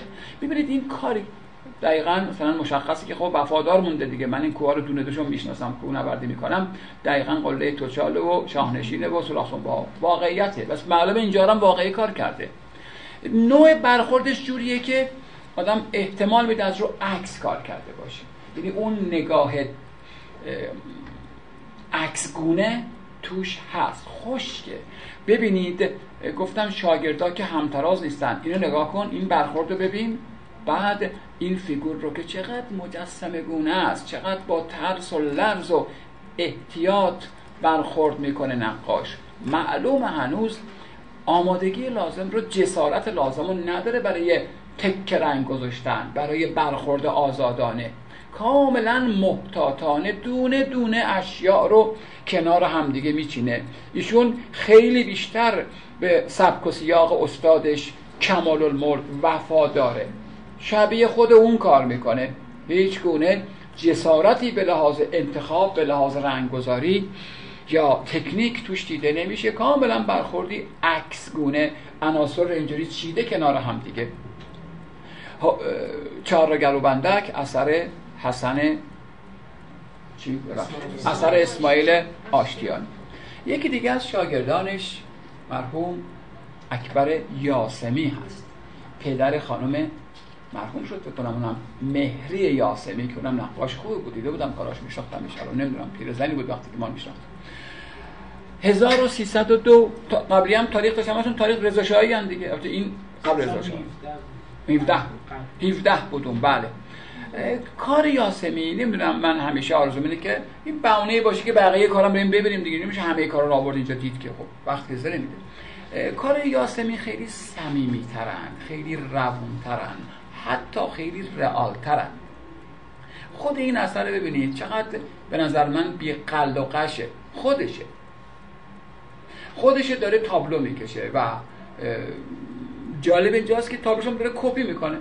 خب خود اینم خیلی صداقت می‌خواد دیگه. آره سوژه مشخصی که غربیه. سوژه کاملا معلوم غربیه. شبیه کارهای وینسلو هومر ایناس ولی اون زمان که وینسلو هومر نبوده. فکر می‌کنم که کسی دیگریه به حال. هومر بعد از ایناست معاصرتره. به هر صورت داره کپی می‌کنه و خیلی صمیمی صادقانه نشسته رو خونش که حتما همین شکلی بوده. البته بسیار بعیده که این از روی عکس نباشه. چرا که خب من خودم خودم رو خیلی مشکل بتونم اینجوری تجسم کنم. خیلی مشکل. غیر ممکنه. خیلی مشکله. طبیعی است که عکس انداخته باشن از رو عکس کار کرده باشه. ولی گفتم آثارش معمولا یک صمیمیتی داره که در کار خیلی های دیگه شاید نباشه. سرزنده است و همون مسیری که گفتیم رو طی می‌کنه. چیزی خیلی فراتر از اینها نیست. اما خیلی ها می‌دونم بسیاری از استادان معاصر معتقدن که یکی از تواناترین نقاش های شاگردان کمال ملک آقای هیدریان هست. من متاسفم که در عمرم نتونستم ایشون رو ببینم. یعنی پیش نیومد. یکی دو بارم زمان دانشجویی جوانیمون تلاش کردیم. مثلا بریم دیدنش اینا. نشد آخر. سال 62 فکر کنم از دنیا رفت. دو سه. من یادمه که مرد. اما خب نتونستیم ببینیمش. ایشون تا سال 57 در دانشگاه تهران هنرهای زیبا درس می‌داد. بعدا به اینا خواهیم پرداخت. یعنی گروهی از شاگردان کمال تونستند به این مسیر هم راه پیدا کنند. یعنی استادان دانشگاه رسمی و دولتی بشوند. گروهی نه واقعا به یا عمرشون یا تجربهشون یا سواد عمومیشون می‌تونم بگم. مثلا ببینید از پتگر بازم کار دارم من. کار دیگری از پتگر. احتمالا می‌شناسید. خب اصل کار دو متر بیشتره ببینم کیفیت جوریه واقعا قلمش خیلی روانه. خوب ببینید رنگا رو.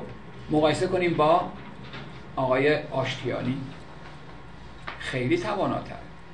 خیلی بگیم شبه امپرسیونیستی من این تابلوها رو بارها زمان جوانیم کپی کردم برای این اون. واقعا تیک رنگ گذاشته. جرم رنگی رو دو سه بار گذاشته رو هم دیگه یا این جزئیاتی که می‌بینید جزئیاتی که با اعتماد به نفس اجرا کرده اصلا با ترس و لرز نیست. میگم اصل کار رو اگر ببینید با من موافقت خواهید کرد. اینجاها واقعا رنگ رو به اندازه یک نیم سانتیمتر قلمبه گذاشته اونجا. خیلی فاصله داره با کار اسماعیل آشتیانی. البته از لحاظ سنم خب ایشون کوچیکتره. یعنی تا گفتم تا سال 62 زنده بود دیگه.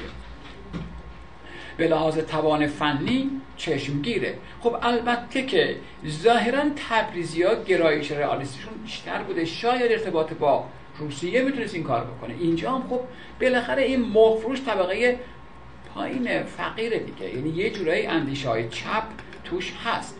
من که شخصا بسیار لذت از تماشای چنین تابلوهایی درست چیده درست دیده درست انتخاب کرده.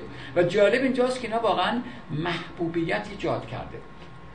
شما خب نسلتون یکم متفاوت از من حداقل از من آقای تقویه.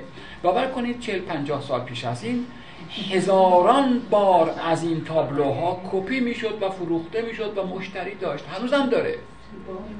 هنوزم داره. هنوزم کسانی هستن که این تابلو رو دوستان تو خونشون داشته باشن. یعنی نشون میده که نقاش می‌دونه مخاطب شناسیش خوبه. جالبه حتما دیدید. آقای پتگر یک گروه کارای دیگه هم داره کارای سوررالیستی اصلا نتونست در میان مردم جا واکنه اصلا نتونست واکنه آقای جعفر جعفر. فکر می‌کنم اگه اشتباه نکنم اگه ایشون بودن یا اصلا هم چون چهار تا کار بود دو سال پیش اینکه یه نقاشی بود خیلی حالت سیاسی داشت. توش خیلی چیزای مختلف استفاده شده که خیلی بهش جذب شده حالا من میرم میگردم تو آرشیو عکس اگه عکس ازش باشه میارم اصغر کم داره بیشتر خودشون داره. نه جعفر. ببخشید آره. جعفر. مثلا موضوعات عرفانی داره موضوعات مذهبی داره. مذهبی قبل انقلاب هم بود. الان بگیم انقلاب این کارو کرد مثل آقای ارسچیان نه اینطور نیست. قبل انقلاب هم داشته. بالاخره علاقمندیایی داشته ولی گمان می‌کنم که نتونسته در جامعه هنر دوست نفوذ کنه. چون واقعا اینها یک طیفی از آثار بودند که در میان مردم مردم علاقمندان نه روشنفکران مخاطب بسیار زیادی داشتن. میگم من شخصا وقتی که قبل از اینکه دانشجو بشم شغل من حقیقت این بوده که کپی کنم به زندگی من اینجا بگذرونم. و ده ها بار اینا رو کپی می‌کردم و هر کی انجام می‌داد واقعا به قول مفیش نمیموند. خب نشون می‌داد که به هر حال مردم اینا رو دوست دارن پول میدن می‌خرن دیگه. پول میدن می‌خرن در حالی که شما مثلا میگم خیلی از آثار مشهورها رو اصلا قرار نبود کسی کپی کنه. اصلا درد کپی کردن نمیخوردند. بله این الان 22 تاریخش. رفوگر سال 22 که خب امضای معمولا کتوکلفتی هم داره. به هر حال اینها برای جامعه مرفه شهری بسیار موضوعات جالب و دوست داشتنی بودند حتی بیش از آثار کمال الملک. این بری برم این بری برم. اثر جعفر پتگر بود. بله.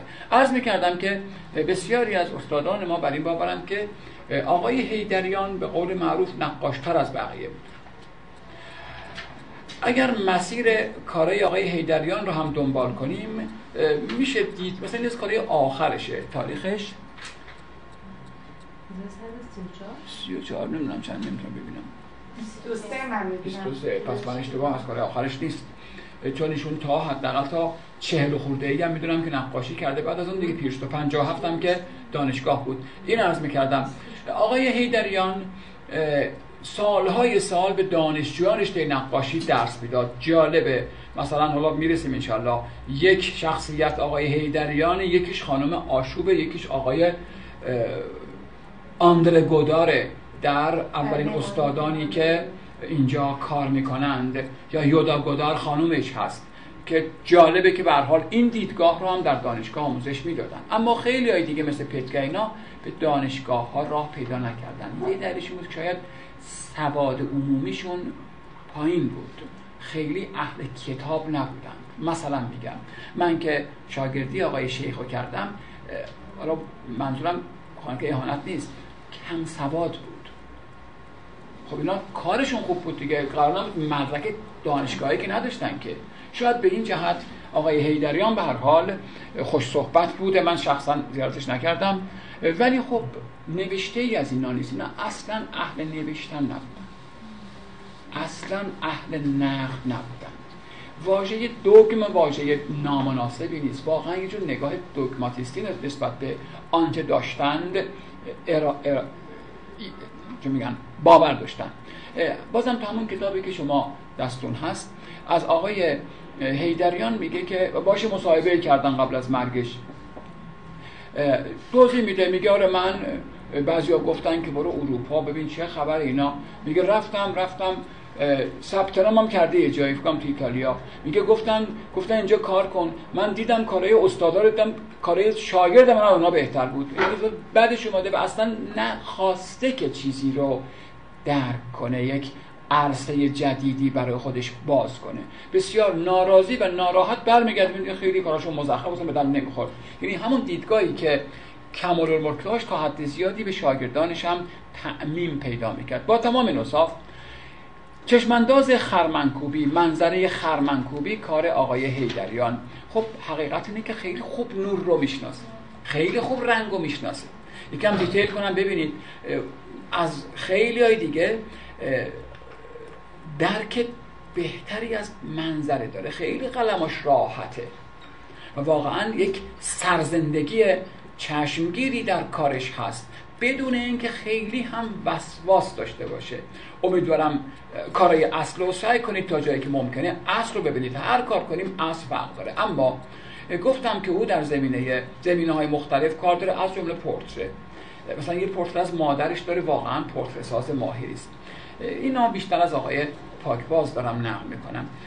گرچه استاد بزرگ کمال الملک در یادداشت‌ها و نامه هاش میگه من خودم رو شاگرد رامبران و رافائل می‌دونم. بارک الله نه اصلا خود نور پرداز جناب آقای کمال الملک میگه من خودم رو بیشتر شاگرد رامبران و رافائل می‌دونم. اما خب اندکی آشنایی با آثار رامبران و رافائل نشون میده که مرحوم استاد کمال الملک چیز زیادی از نه رافائل درک کرده نه از رامبران. به خصوص نه از رامبران. چون اصلا سبک و سیاق اون یه جور دیگری است. نه اینکه خوب یا بده متفاوته. عظمت اونها انگار گرفته ایشون رو. و الا اینکه بخواد دقیقا مطالعه کنه که روش کار رامبران چی بوده اصلا چه این کاری نکرده انسان. کاری که خودش بلد بوده انجام اما در آثار جناب آقای هیدریان انگار فهم عمیقتری از باروک میشه دید یا حتی رگه هایی از مثلا عمل کرده رامران مثلا گلیز می‌کنه ته رنگ می‌کنه دوباره سه باره رنگ می‌ذاره جرم رنگی می‌ذاره و اساسا ببینید خب نمی‌تونیم کتمان کنیم که خیلی خوب تونسته چهره رو در بیاره. با توجه به اینکه عشق علاقش همین هست دیگه. اصلا کار دیگه نیدیم دارای موزه نای معاصره بزرگه واقعا محکمه واقعا پخته است. رنگ رو نور رو سایه رو آناتومی رو حس رو خوب می‌شناسه خوب می‌شناسه. برخلاف استاد عکس گونه کار نمی‌کنه. باز هم ادامه بدیم از کارهای شاگردان کمال الملک نه دیگه ندارم اینجا. نه دیگه ندارم. خب. شاگردان کیا استاد بودن؟ اونایی که تونتو تدریس کردن. عباد. اسم کوچیکش چیه عباد؟ خدای من. حسین عباد فکر می‌کنم. حسین عباد هست که دانشگاه تهران درس می‌داده. آقای چی؟ وزیری وزیری نه وزیری توی صنایع مستنصرفه اونجا درس می‌داد. این وزیری اون وزیری نیست.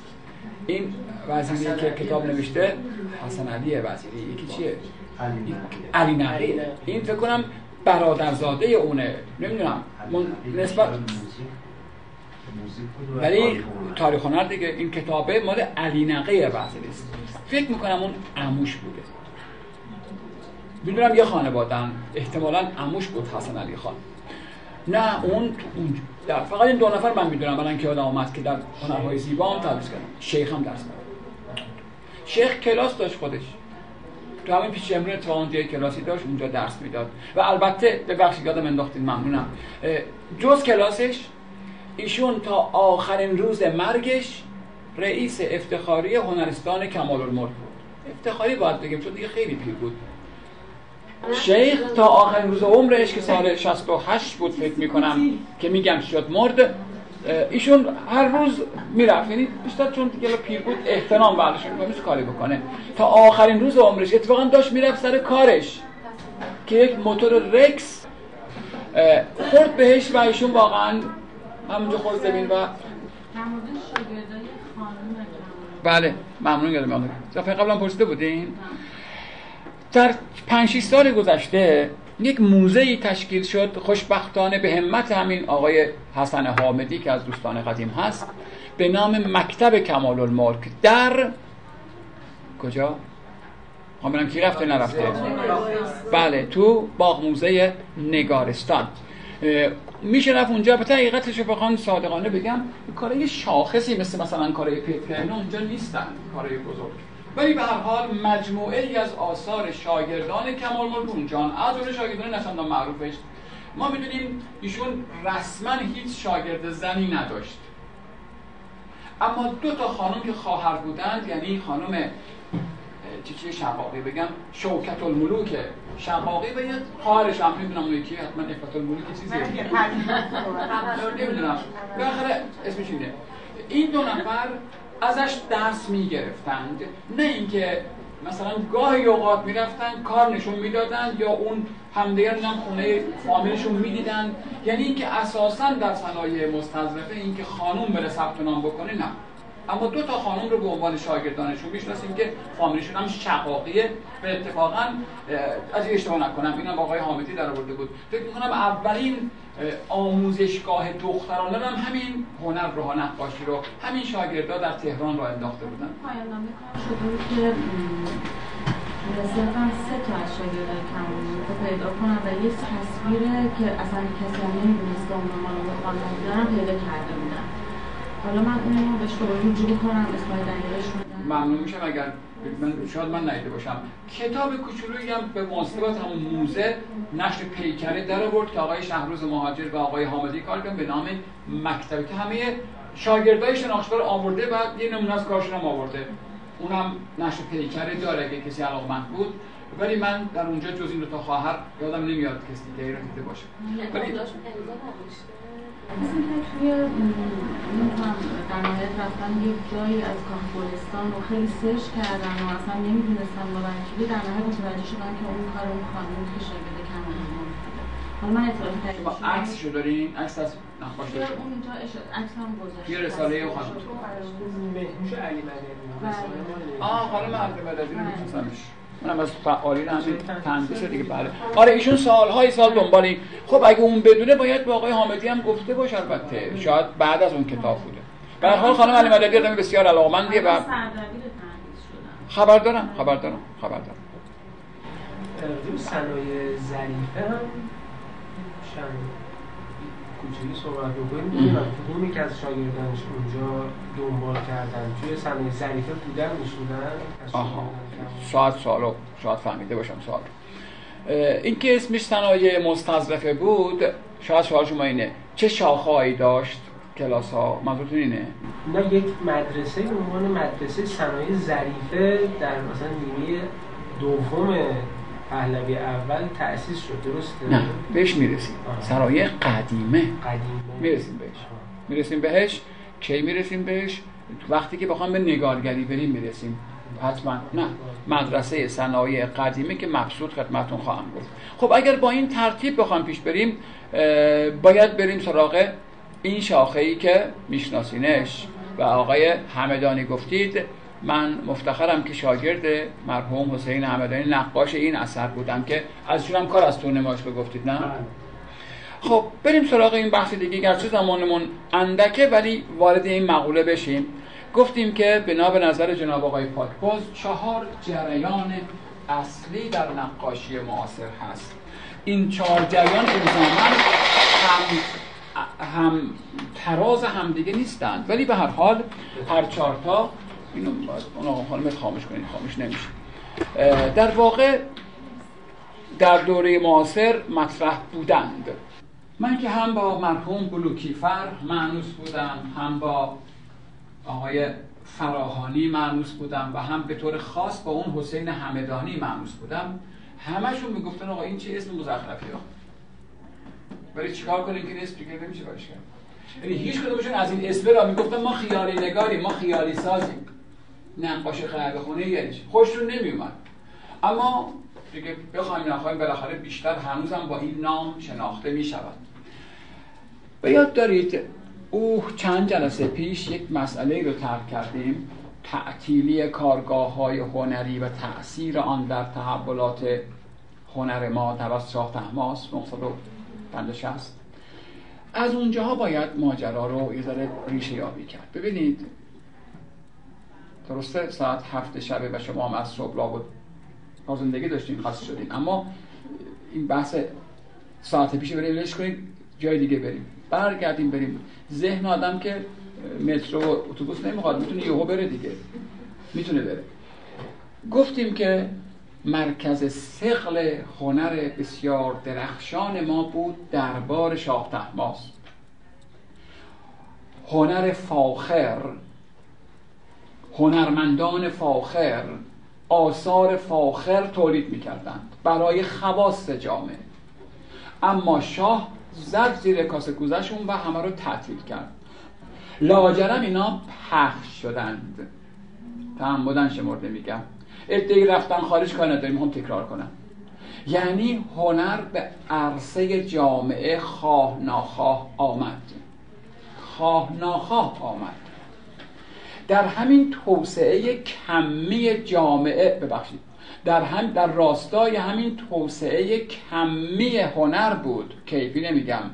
که ادبیات اومد تو کوچه و بازار. نمایش اومد تو کوچه و بازار. موسیقی آمد کوچه و بازار. و نقاشی هم کم کم می‌تونست بیاد کوچه و بازار. درست در مکتب اصفهان روغ نگاری روغه ها مال پولدارا بود. شاه نه ها. و یعنی امکانش نداشت که مردم عامی نقاشی داشته باشن که بازم بالاخره ثروتمندان بودند یا مرفهین بودند اما با آمدن چاپ حالا دیگه مردم عادی هم می‌تونن تصویر داشته باشن. کتاب مصور داشته باشن. دیگه شد دیگه. از دوره ناصری اولین شاهنامه چاپی 1262 بعد از اون دیگه حالا دیگه کتاب چاپ میشه تو خونهاشون می‌تونن داشته باشن شاهنامه ای که مصوره یعنی تصویر به خونه مردم هم رفت. اما از مسیرهای دیگری هم هنر داشت جنبه مردمی پیدا می‌کرد. حتما مثال زدم. ببینید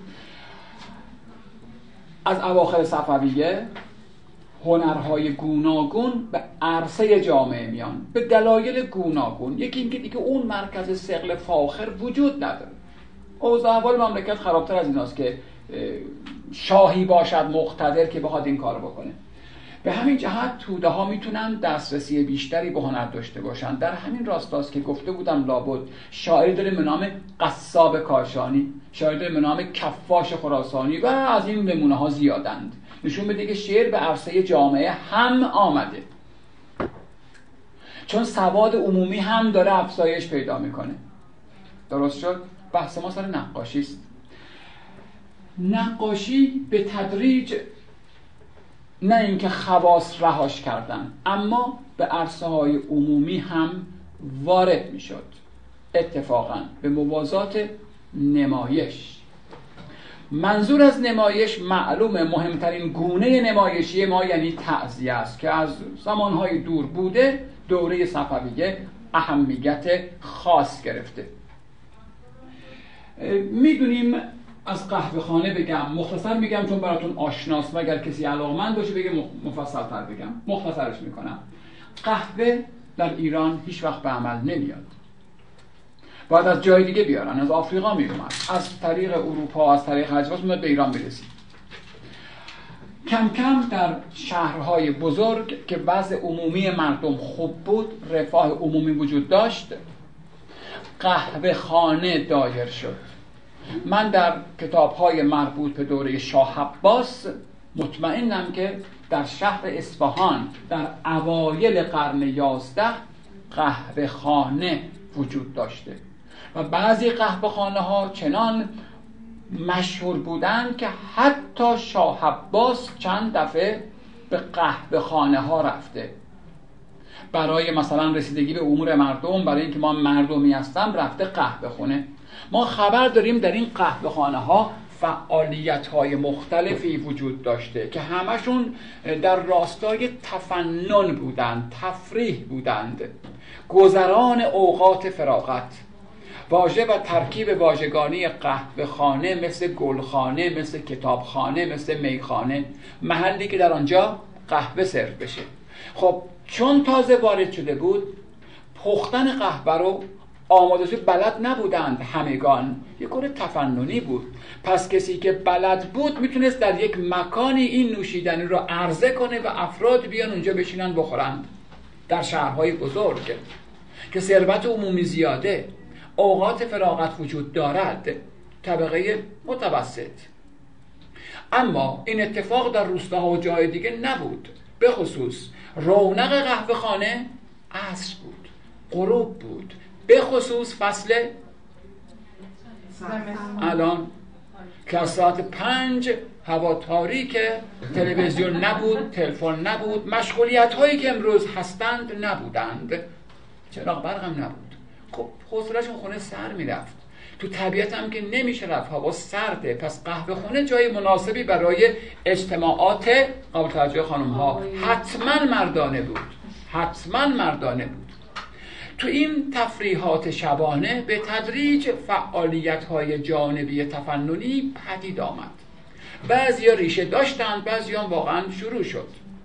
حتی من هم که بچه بودم شخصا راست بخواد زیاد یادم نیده باشم ولی کاملا یادمه که می‌گفتن تو قهوه خونه تورنابازی می‌کنند آره یه بازی بود که یه جورایی می‌زدن. یه کار مردونه نسبتا خشنی که با خنده و شوخی همراه بود. یا مثلا دوزبازی و بازی از این تفریحی که افراد می‌تونن با هم داشته باشن. یا مثلا شاه وزیر ناب. تفریحاتی از این قبیل. حتی مثلا 50 سال پیشن بود. اما بحث ما سر 350 سال پیشه. از جمله فعالیت های قهوه خانه ها شد نقالی. نقالی پیشینه بسیار کهن داره بسیار کهن.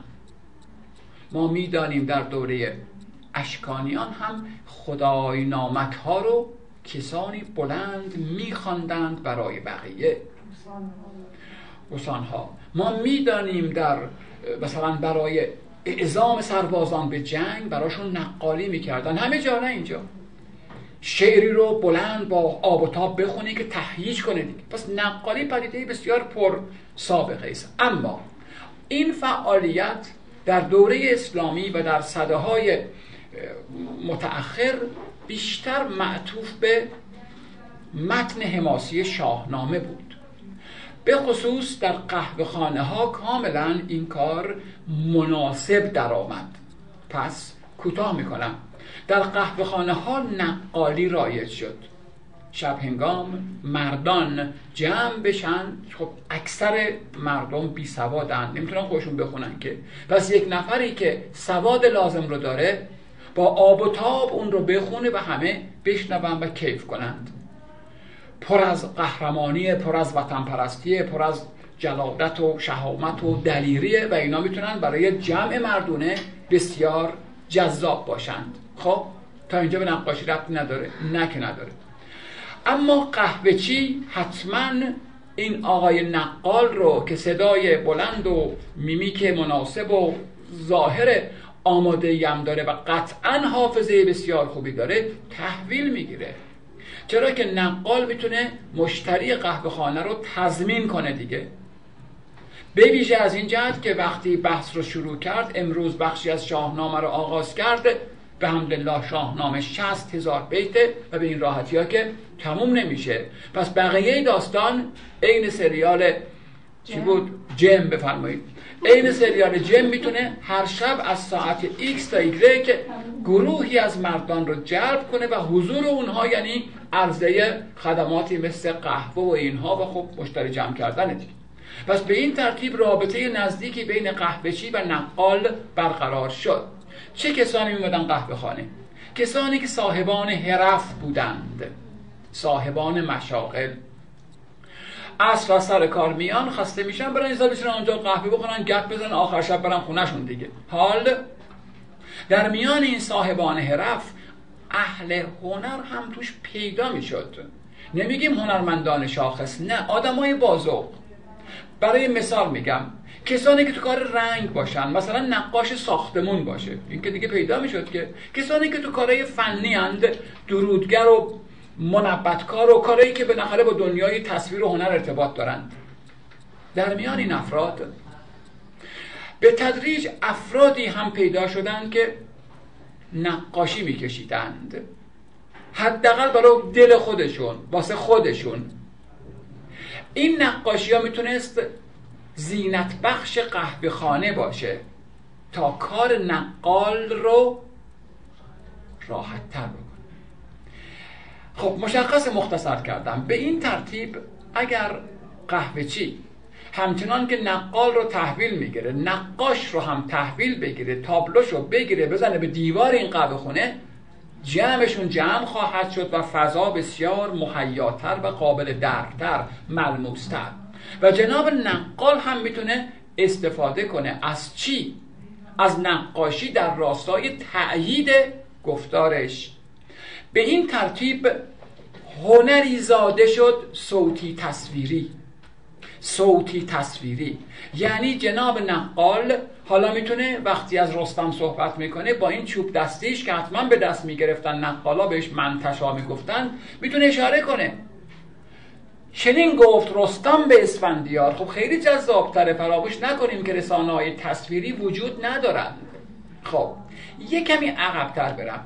در یک منبع دوره شاه اسماعیل من خوندم که شاه اسماعیل وقتی می‌خواست جنگ چالران رو را بندازه 920 دستور داد تصاویری از شهدای کربلا رو کشیدند بر پارچه های بزرگ بردن در شهرها گردوندند. گفتند جوانان با غیرت جوانان مسلمان قاتلان ما داریم میریم به جنگ قاتلان حسین. حل من ناصر ینصرنی ببینید از تابلوهای پارچه‌ای با مزامین آشورایی ظاهرا استفاده کردند. دقت کردید با جنبه های تبلیغیش. به این ترتیب نیرو جمع کردند. خب انصافا مؤثر بوده دیگه. دقت کردید چی شد؟ پس چنین پیشینه هایی هم داریم. خب این پیشینه اون باشه. و پیشینه مصورسازی شاهنامه هم که دیگه از من از شمس دیگه. صدها سال کار ما این بوده. یعنی به هر حال بخشایی از مردم شاهنامه های مصور کتاب های مصور دیده بودن. این عوامل دست به دست هم داد تا در قهوه خانه دو گروه نقاشی ببخشید چون نوشتم خانه؟ در نقاشی بگیم حالا نقاشی ما بگیم قهوه خانه ای دیگه حالا اونا که نیستن بعدشون بیاد که. دو شاخه شد. یه شاخه حماسی ملی یه شاخه حماسی مذهبی جامعه متعصب شیعی دوره صفوی که ماه محرم دیگه نمیاد رستم اسفندیار بخونه که. ماه رمضان که نمیاد رستم اسفندیار رو نمی‌دونم فلان سیاوش و سودابه بخونه. پس به تناسب ایام می‌تونه حماسیش باشه اما به جای ملی مذهبی. البته شاهنامه گل سرسبد این مسیر هست ولی تنها نیست. ما متون حماسی بسیار حماسی بودن شکی نیست توش. اما الزاما شاهنامه جز شاهنامه کتاب مثل حماسی ملی مثل بانو گشسب نامه مثل فرامرز نامه مثل اسکندر. ببینید فراونند اینا همه حماسی و ملی هستند. یادم بیفته دشتاسب نامه یا گشتاسب نامه گرشاسب نامه زیادند. اینا همشون قهرمانان ملی هستند منتها در شعن و شوکت شاهنامه نیستند ولی همشون به حال در دسترس بودن. پس فقط شاهنامه نیست. شاهنامه گل سرسبد. اما تو متون حماسی مذهبی فراون داریم. فراون داریم. خاوران نامه خاوران نامه دیگه بگم برای شما. حمله حیدری. از حماسی مذهبی دیوان شما خیلی آشنا نیستید قمری. دیوان جوهری. یادم میفته می‌نویسم. کتاب های دیگری که خب به شهرتونا نیستن اینا حماسی و مذهبی هن. معمولا قهرمان اینها شخصیت های همشون هم شیعی هن شخصیت های مثل امام علی و برداشت شدن ببخشید. در رأس همه اینها در رأس همه اینها کتاب پر اهمیتی است به نام روزت و شهدای ملا حسین واعظ کاشفی.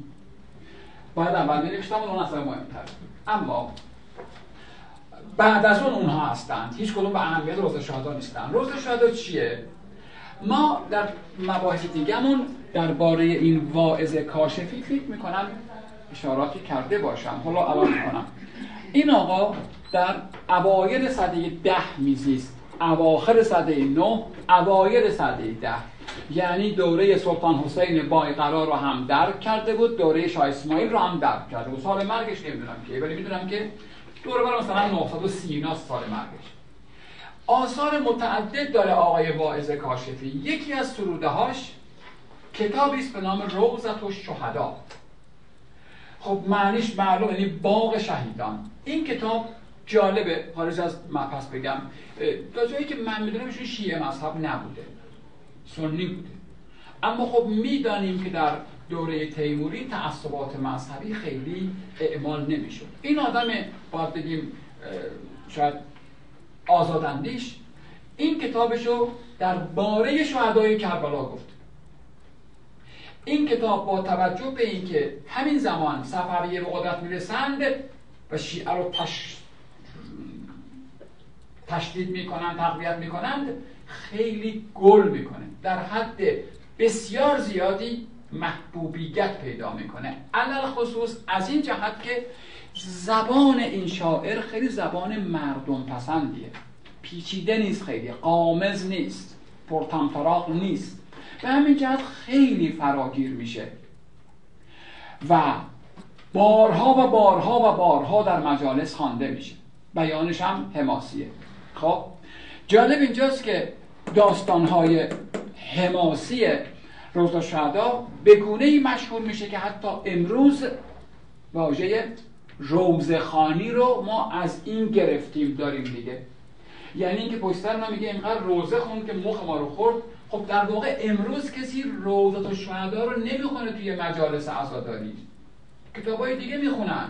اصلا بسیار مولا نمی‌دونن چه کتابی بوده. اما شهرت این کتاب به گونه است که امروز هم هر گونه مرسیه ای رو میگن روزه. مجلس روزخانی داریم در حالی که کسی دیگه این کتاب رو الزاما نمی‌خونه. بگذاریم این منابع به کمک آمدن و نقاش حالا تونست به مناسبت های مذهبی تصاویری از این کتاب ها رو مصور کنه. اینا هم حماسی بودن اینا هم هیجان انگیز بودن مردونه بودند. به این ترتیب دو نوع نقالی پیش اومد دو گروه نقالی. و این دو گروه دو گروه نقاشی به وجود آوردند. نقاشی که عمدتا محل نصبشون و اتفاقا محل خلقشون قهوه خونه بود. ما خبر داریم که بسیاری از این نقاشا مثل نقالا روابط نزدیکی با قهوه چی داشتن. شاید ندونید قهوه خونه ها در گذشته خیلی وقتا جایی هم داشتن که افراد حالا بگیم افرادی که بخوان شب اونجا بمونن. مثلا تنها مثلا مجردن مثلا چه می‌دونم بی خونه زندگیان یا مسافرن بمونن تو قهوه خونه بخوابن. این امکان وجود داشت. به همین جهت حتی می‌دونیم بعضی تو قهوه خونه کار می‌کردند. یکی از آخرین نقاشان قهوه خانه مرحوم حسن اسماعیل زاده پدر استاد چلیپا بود دیگه. ایشون تا آخر روزای عمرش هم تو قهوه خونه آذری بود. دیده بودین آقای تقوی؟ خونه آذر هم سمت ترمینال جنوب بارک الله خیلی قشنگه. خیلی قشنگ. اونجا نقاشی می‌کرد اونجا همونجا اونجا اوناش میگذشت نه البته خوب زندگی داشت بالاخره پسراش آدمای توانایی ولی آدم ساده ای بود و خب کارش هم از قدیم هم همین بوده دیگه تو قهوه خونه بشینه. منم اونجا دیده بودمش شاید حالا بعضیام اگر مثلا 20 سال پیش می‌رفتن اونجا می‌تونستن ببینن که همونجوری نقاشی می‌کرد. روزام هم اونجا بود. همونجا میذارون دیگه. مشتری داشت همون داشت میبودن میخریدم مثلا تا باشه نه آخر دیگه مشتری داشت دیگه. الزاما تو قهوه خونه که بس نمی‌کردن. کسانی مجموعه دار بودن و هستن. برگردم اونجا. خب مخلص کلام. این نوع نقاشی در اواخر دوره صفویه ظاهرا پدید میاد. با توجه به اینکه به هر حال هنر در عرصه توده مردم در دوره های بعدم هست دوره زندیه ادامه داره دوره قاجار به اوج خود اواخر قاجار مقارن با انقلاب مشروطیت و مقارن با توسعه هنرهای دیگری همچون تعذیه به اوج خودش می‌رسه. این نوع نقاشی ارتباط مستقیم با تعذیه داره. ارتباط مستقیم. این گرایش ها اون گرایش نه. من رو تصاویر بیشتر خواهم گفت. به این ترتیب این, این نوع نقاشی مردمی این نوع نقاشی آمیانه که هیچ ارتباطی با مراکز رسمی دولتی دانشگاه ها دربار و اشراف ندارد و نداشته است اوجش در به موازات انقلاب مشروطیت و سالهای پایانی دوره قاجار. اما با انتقال به دوره پهلوی به تدریج جایگاهش از دست میده علل خصوص با آمدن ابزاری به نام رادیو. اول رادیو نیمه جونش می‌کنه. تیر خلاص رو تلویزیون بهش می‌زنه. دقیقا. رادیو نیمه جونش می‌کنه. چرا؟ گفتیم اینا رونقش در جنوب شهر تو قهوه خونه بود. و رضا شاه دستورالعمل صادر کرد که اولا هیچ کس نباید تو قهوه خونه کفش رو در بیاره غیر بهداشتی تا اون زمان می‌رفتن میشستن روی تختا کفش می‌ذارید دیگه می‌رفتن میشستن باید در قهوه خانه ها رادیو بذارند دستور دولت بود. برای چی بذارن؟ برای اینکه اون نفوذ دولت رو افزایش بدن. آقا دولت میگه من همه جا هستم دیگه. من همه جا هستم. قهوه چی ها موز... اینو تو جعفر کتاب تهران قدیم جعفر شهری هست. قهوه چی ها موظف بودن که حداقل در ساعت اخبار رادیو رو باز کنند. باید باز کنن برنامه دولتی بود دستور دولتی بود. برای چی؟ برای اینکه خب اخبار مملکت باید مردم بشنون دیگه. بی خود کردن نمی‌خوام بشنون مثلا باید بشنون. خب اون زمان هم که کانال جم نبود که اون خانم بره جم ببینه. باید اخبار فقط تهران رو یا کانال بیشتر نبود. کانالش عوض کن نداشت. یه کانال بیشتر نبود. خب این خودش عاملی بود در راستای حذف چنین فعالیت هایی که آقا باید رادیو گذارد هشت اخبار باید هر کی از اینجا باید اخبار رو واکنه خب علاوه بر این دستورات متاسفانه مخرب دیگری هم رضاشاه داد. رسما اعلام کردند که اجرای نقالی در قهوه خانه ها ممنوعه. واقعا مرض داشتن به نظر من. خرافات رو توسعه میدن این افراد. این افراد خرافات رو توسعه میدن. و حتی میگم واقعا متاسفم که این همه نظام ها پدر مردم رو در آوردن همه نظام ها همون بریش همین بریش آخه به دولت چه مربوط به قوانین بله اینا توسعه خرافاته و نباید باشه. خاطره بسیار تلخ بسیار تلخ. می‌تونید بیت بخونید. جعفر شهری دیگه شاید بشناسید کتابی داره به نام تهران قدیم دیگه. خودش زیسته اینا رو همه رو.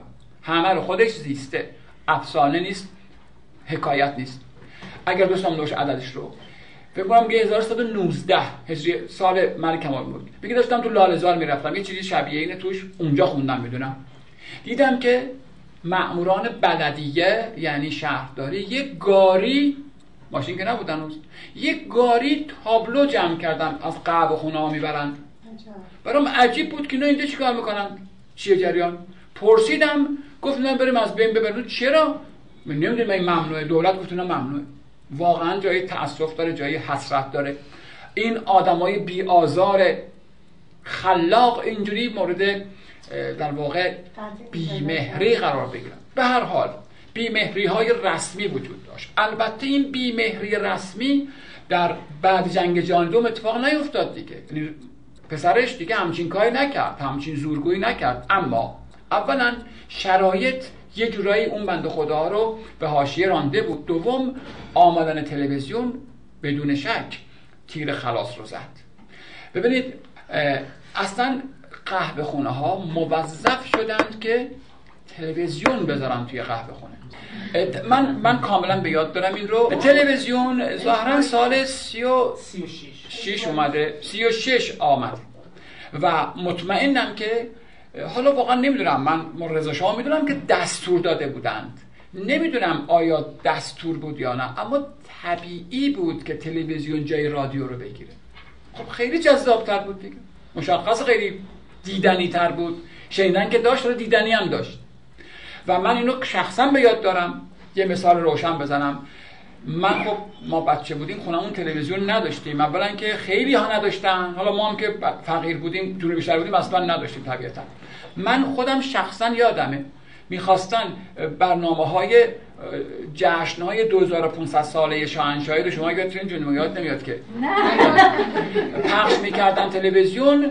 من خودم رو نداشتم چون ده سالم بود دیگه. مثلا بچه بودم زشته. پسرا اومد منو برد قهوه خونه که تو قهوه خونه ببینیم برنامه من کاملا یادم. پسرا ازم بزرگتر بود من خونه ما. اجازه گرفتم منم با خودش ببره چون خیلی می‌تونستم برن تو قهوه خونه ها ببینن. بس شلوغ بود شلوغ. یا نه من بازم کاملا به یاد دارم که مثلا وقتی که مسابقه مهم مثل بوکس محمد علی کلی بود قهوه خونه ها قلقله می‌شد چون خیلی تو خونه هاشون نداشتند.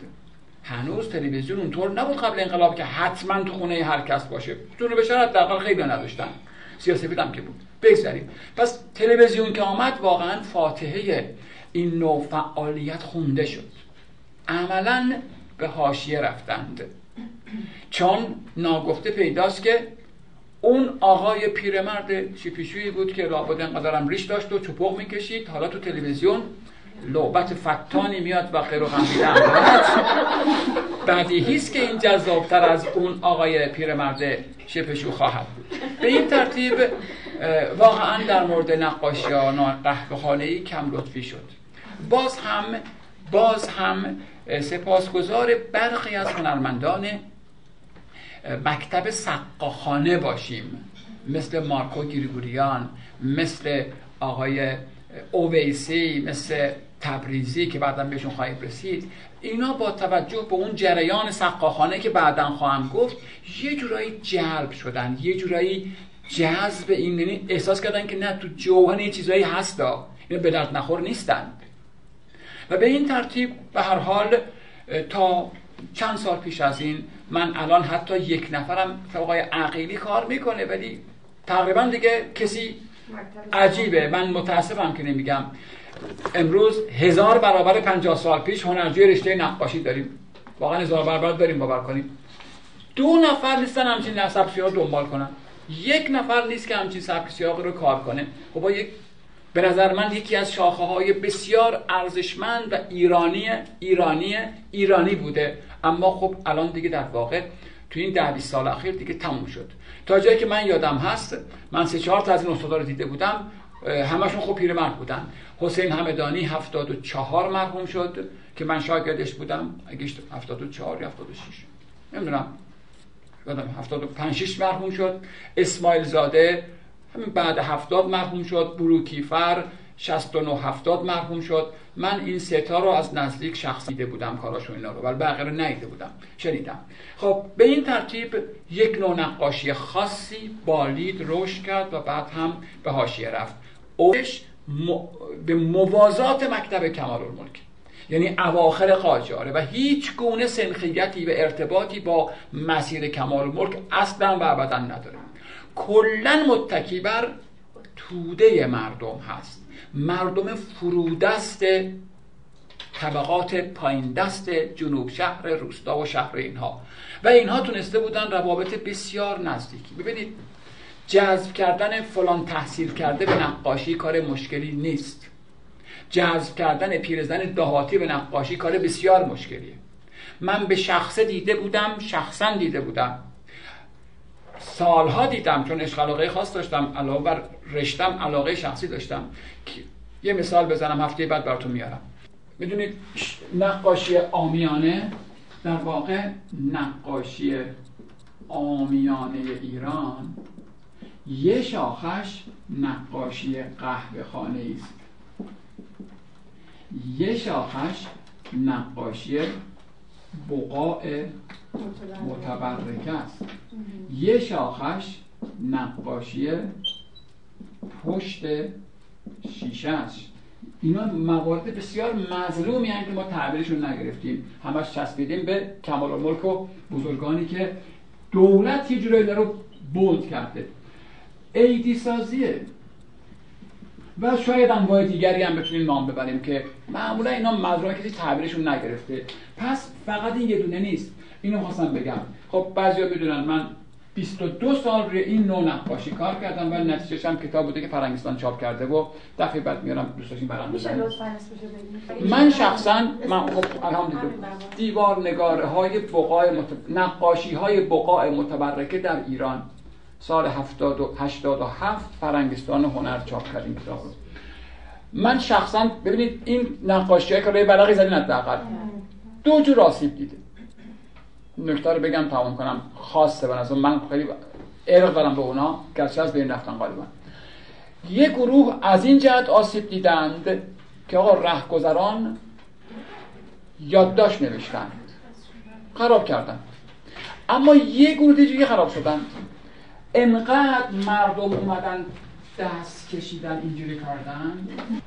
ببین اگه واقعا مشابهین پیدا می‌کنید که چنان نقاش رو دوست بداره که اونو جاندار بپنداره. اونو دارای یک روح مقدس بپنداره که میشه از اون تقدسش کسب فیض کرد. اونقدر دست کشیدن روش اینطوری کردن که این رفته. ازش تو اون کتاب عکس دست فراهم خب ببینید چقدر می‌تونه با توده مردم بی سواد ارتباط برقرار کنه. کدام یک از هنرمندان مدرنیست ما یک صدم این ارتباط تونستن با توده مردم برقرار کنن و نه با خواص با توده مردم بی سواد. و یا موارد اینکه بیاد جلوش وایسه و مثلا از تماشای اون اش بریزه. من دیده بودم بچه بودم که کسانی که شب چیز می‌کردن نقالی می‌کردن که حالا میگم تو خیابونا می‌کردن. افراد دیدن رو گریه می‌کردند برای اونا. یعنی اینقدر رابطه برقرار می‌شد. نشون میده که خب نفوذ اجتماعی بسیار داشتن اینها. اگرچه هیچ گونه پشتیبانی از طرف دولت اینا اتفاق نمیافتاد. اما و واقعا در فقر و فاقه زیستند. همشون همشون. ولی از عشق خودشون دست نکشیدن. متاسفیم که قدرشون رو ندونستیم آخرین جمله رو بگم. بسیار دردناکه. بزرگترین مجموعه نقاشی های قهوه ما تو پاریس. یعنی حتی اینا هم که به هیچ درد رو پایانه نمی‌خورد. مضمونشون به دردشون نمی‌خواد آمیانه بودیم حتی اینا هم متاسفانه خوب پاسداری نکردیم. امروزه بیشترین مجموعه که در ایران هست توی موزه رضا عباسیه که چند چند نمی‌دونم چند تا می‌دونم که زیاد ده 15 تایی هست. بعضی هم که خودشون تو خونه اینا دارن دیگه. ولی این بیچاره ها جایگاهی نتونستن کسب بکنن و غالبا در فقر هستن.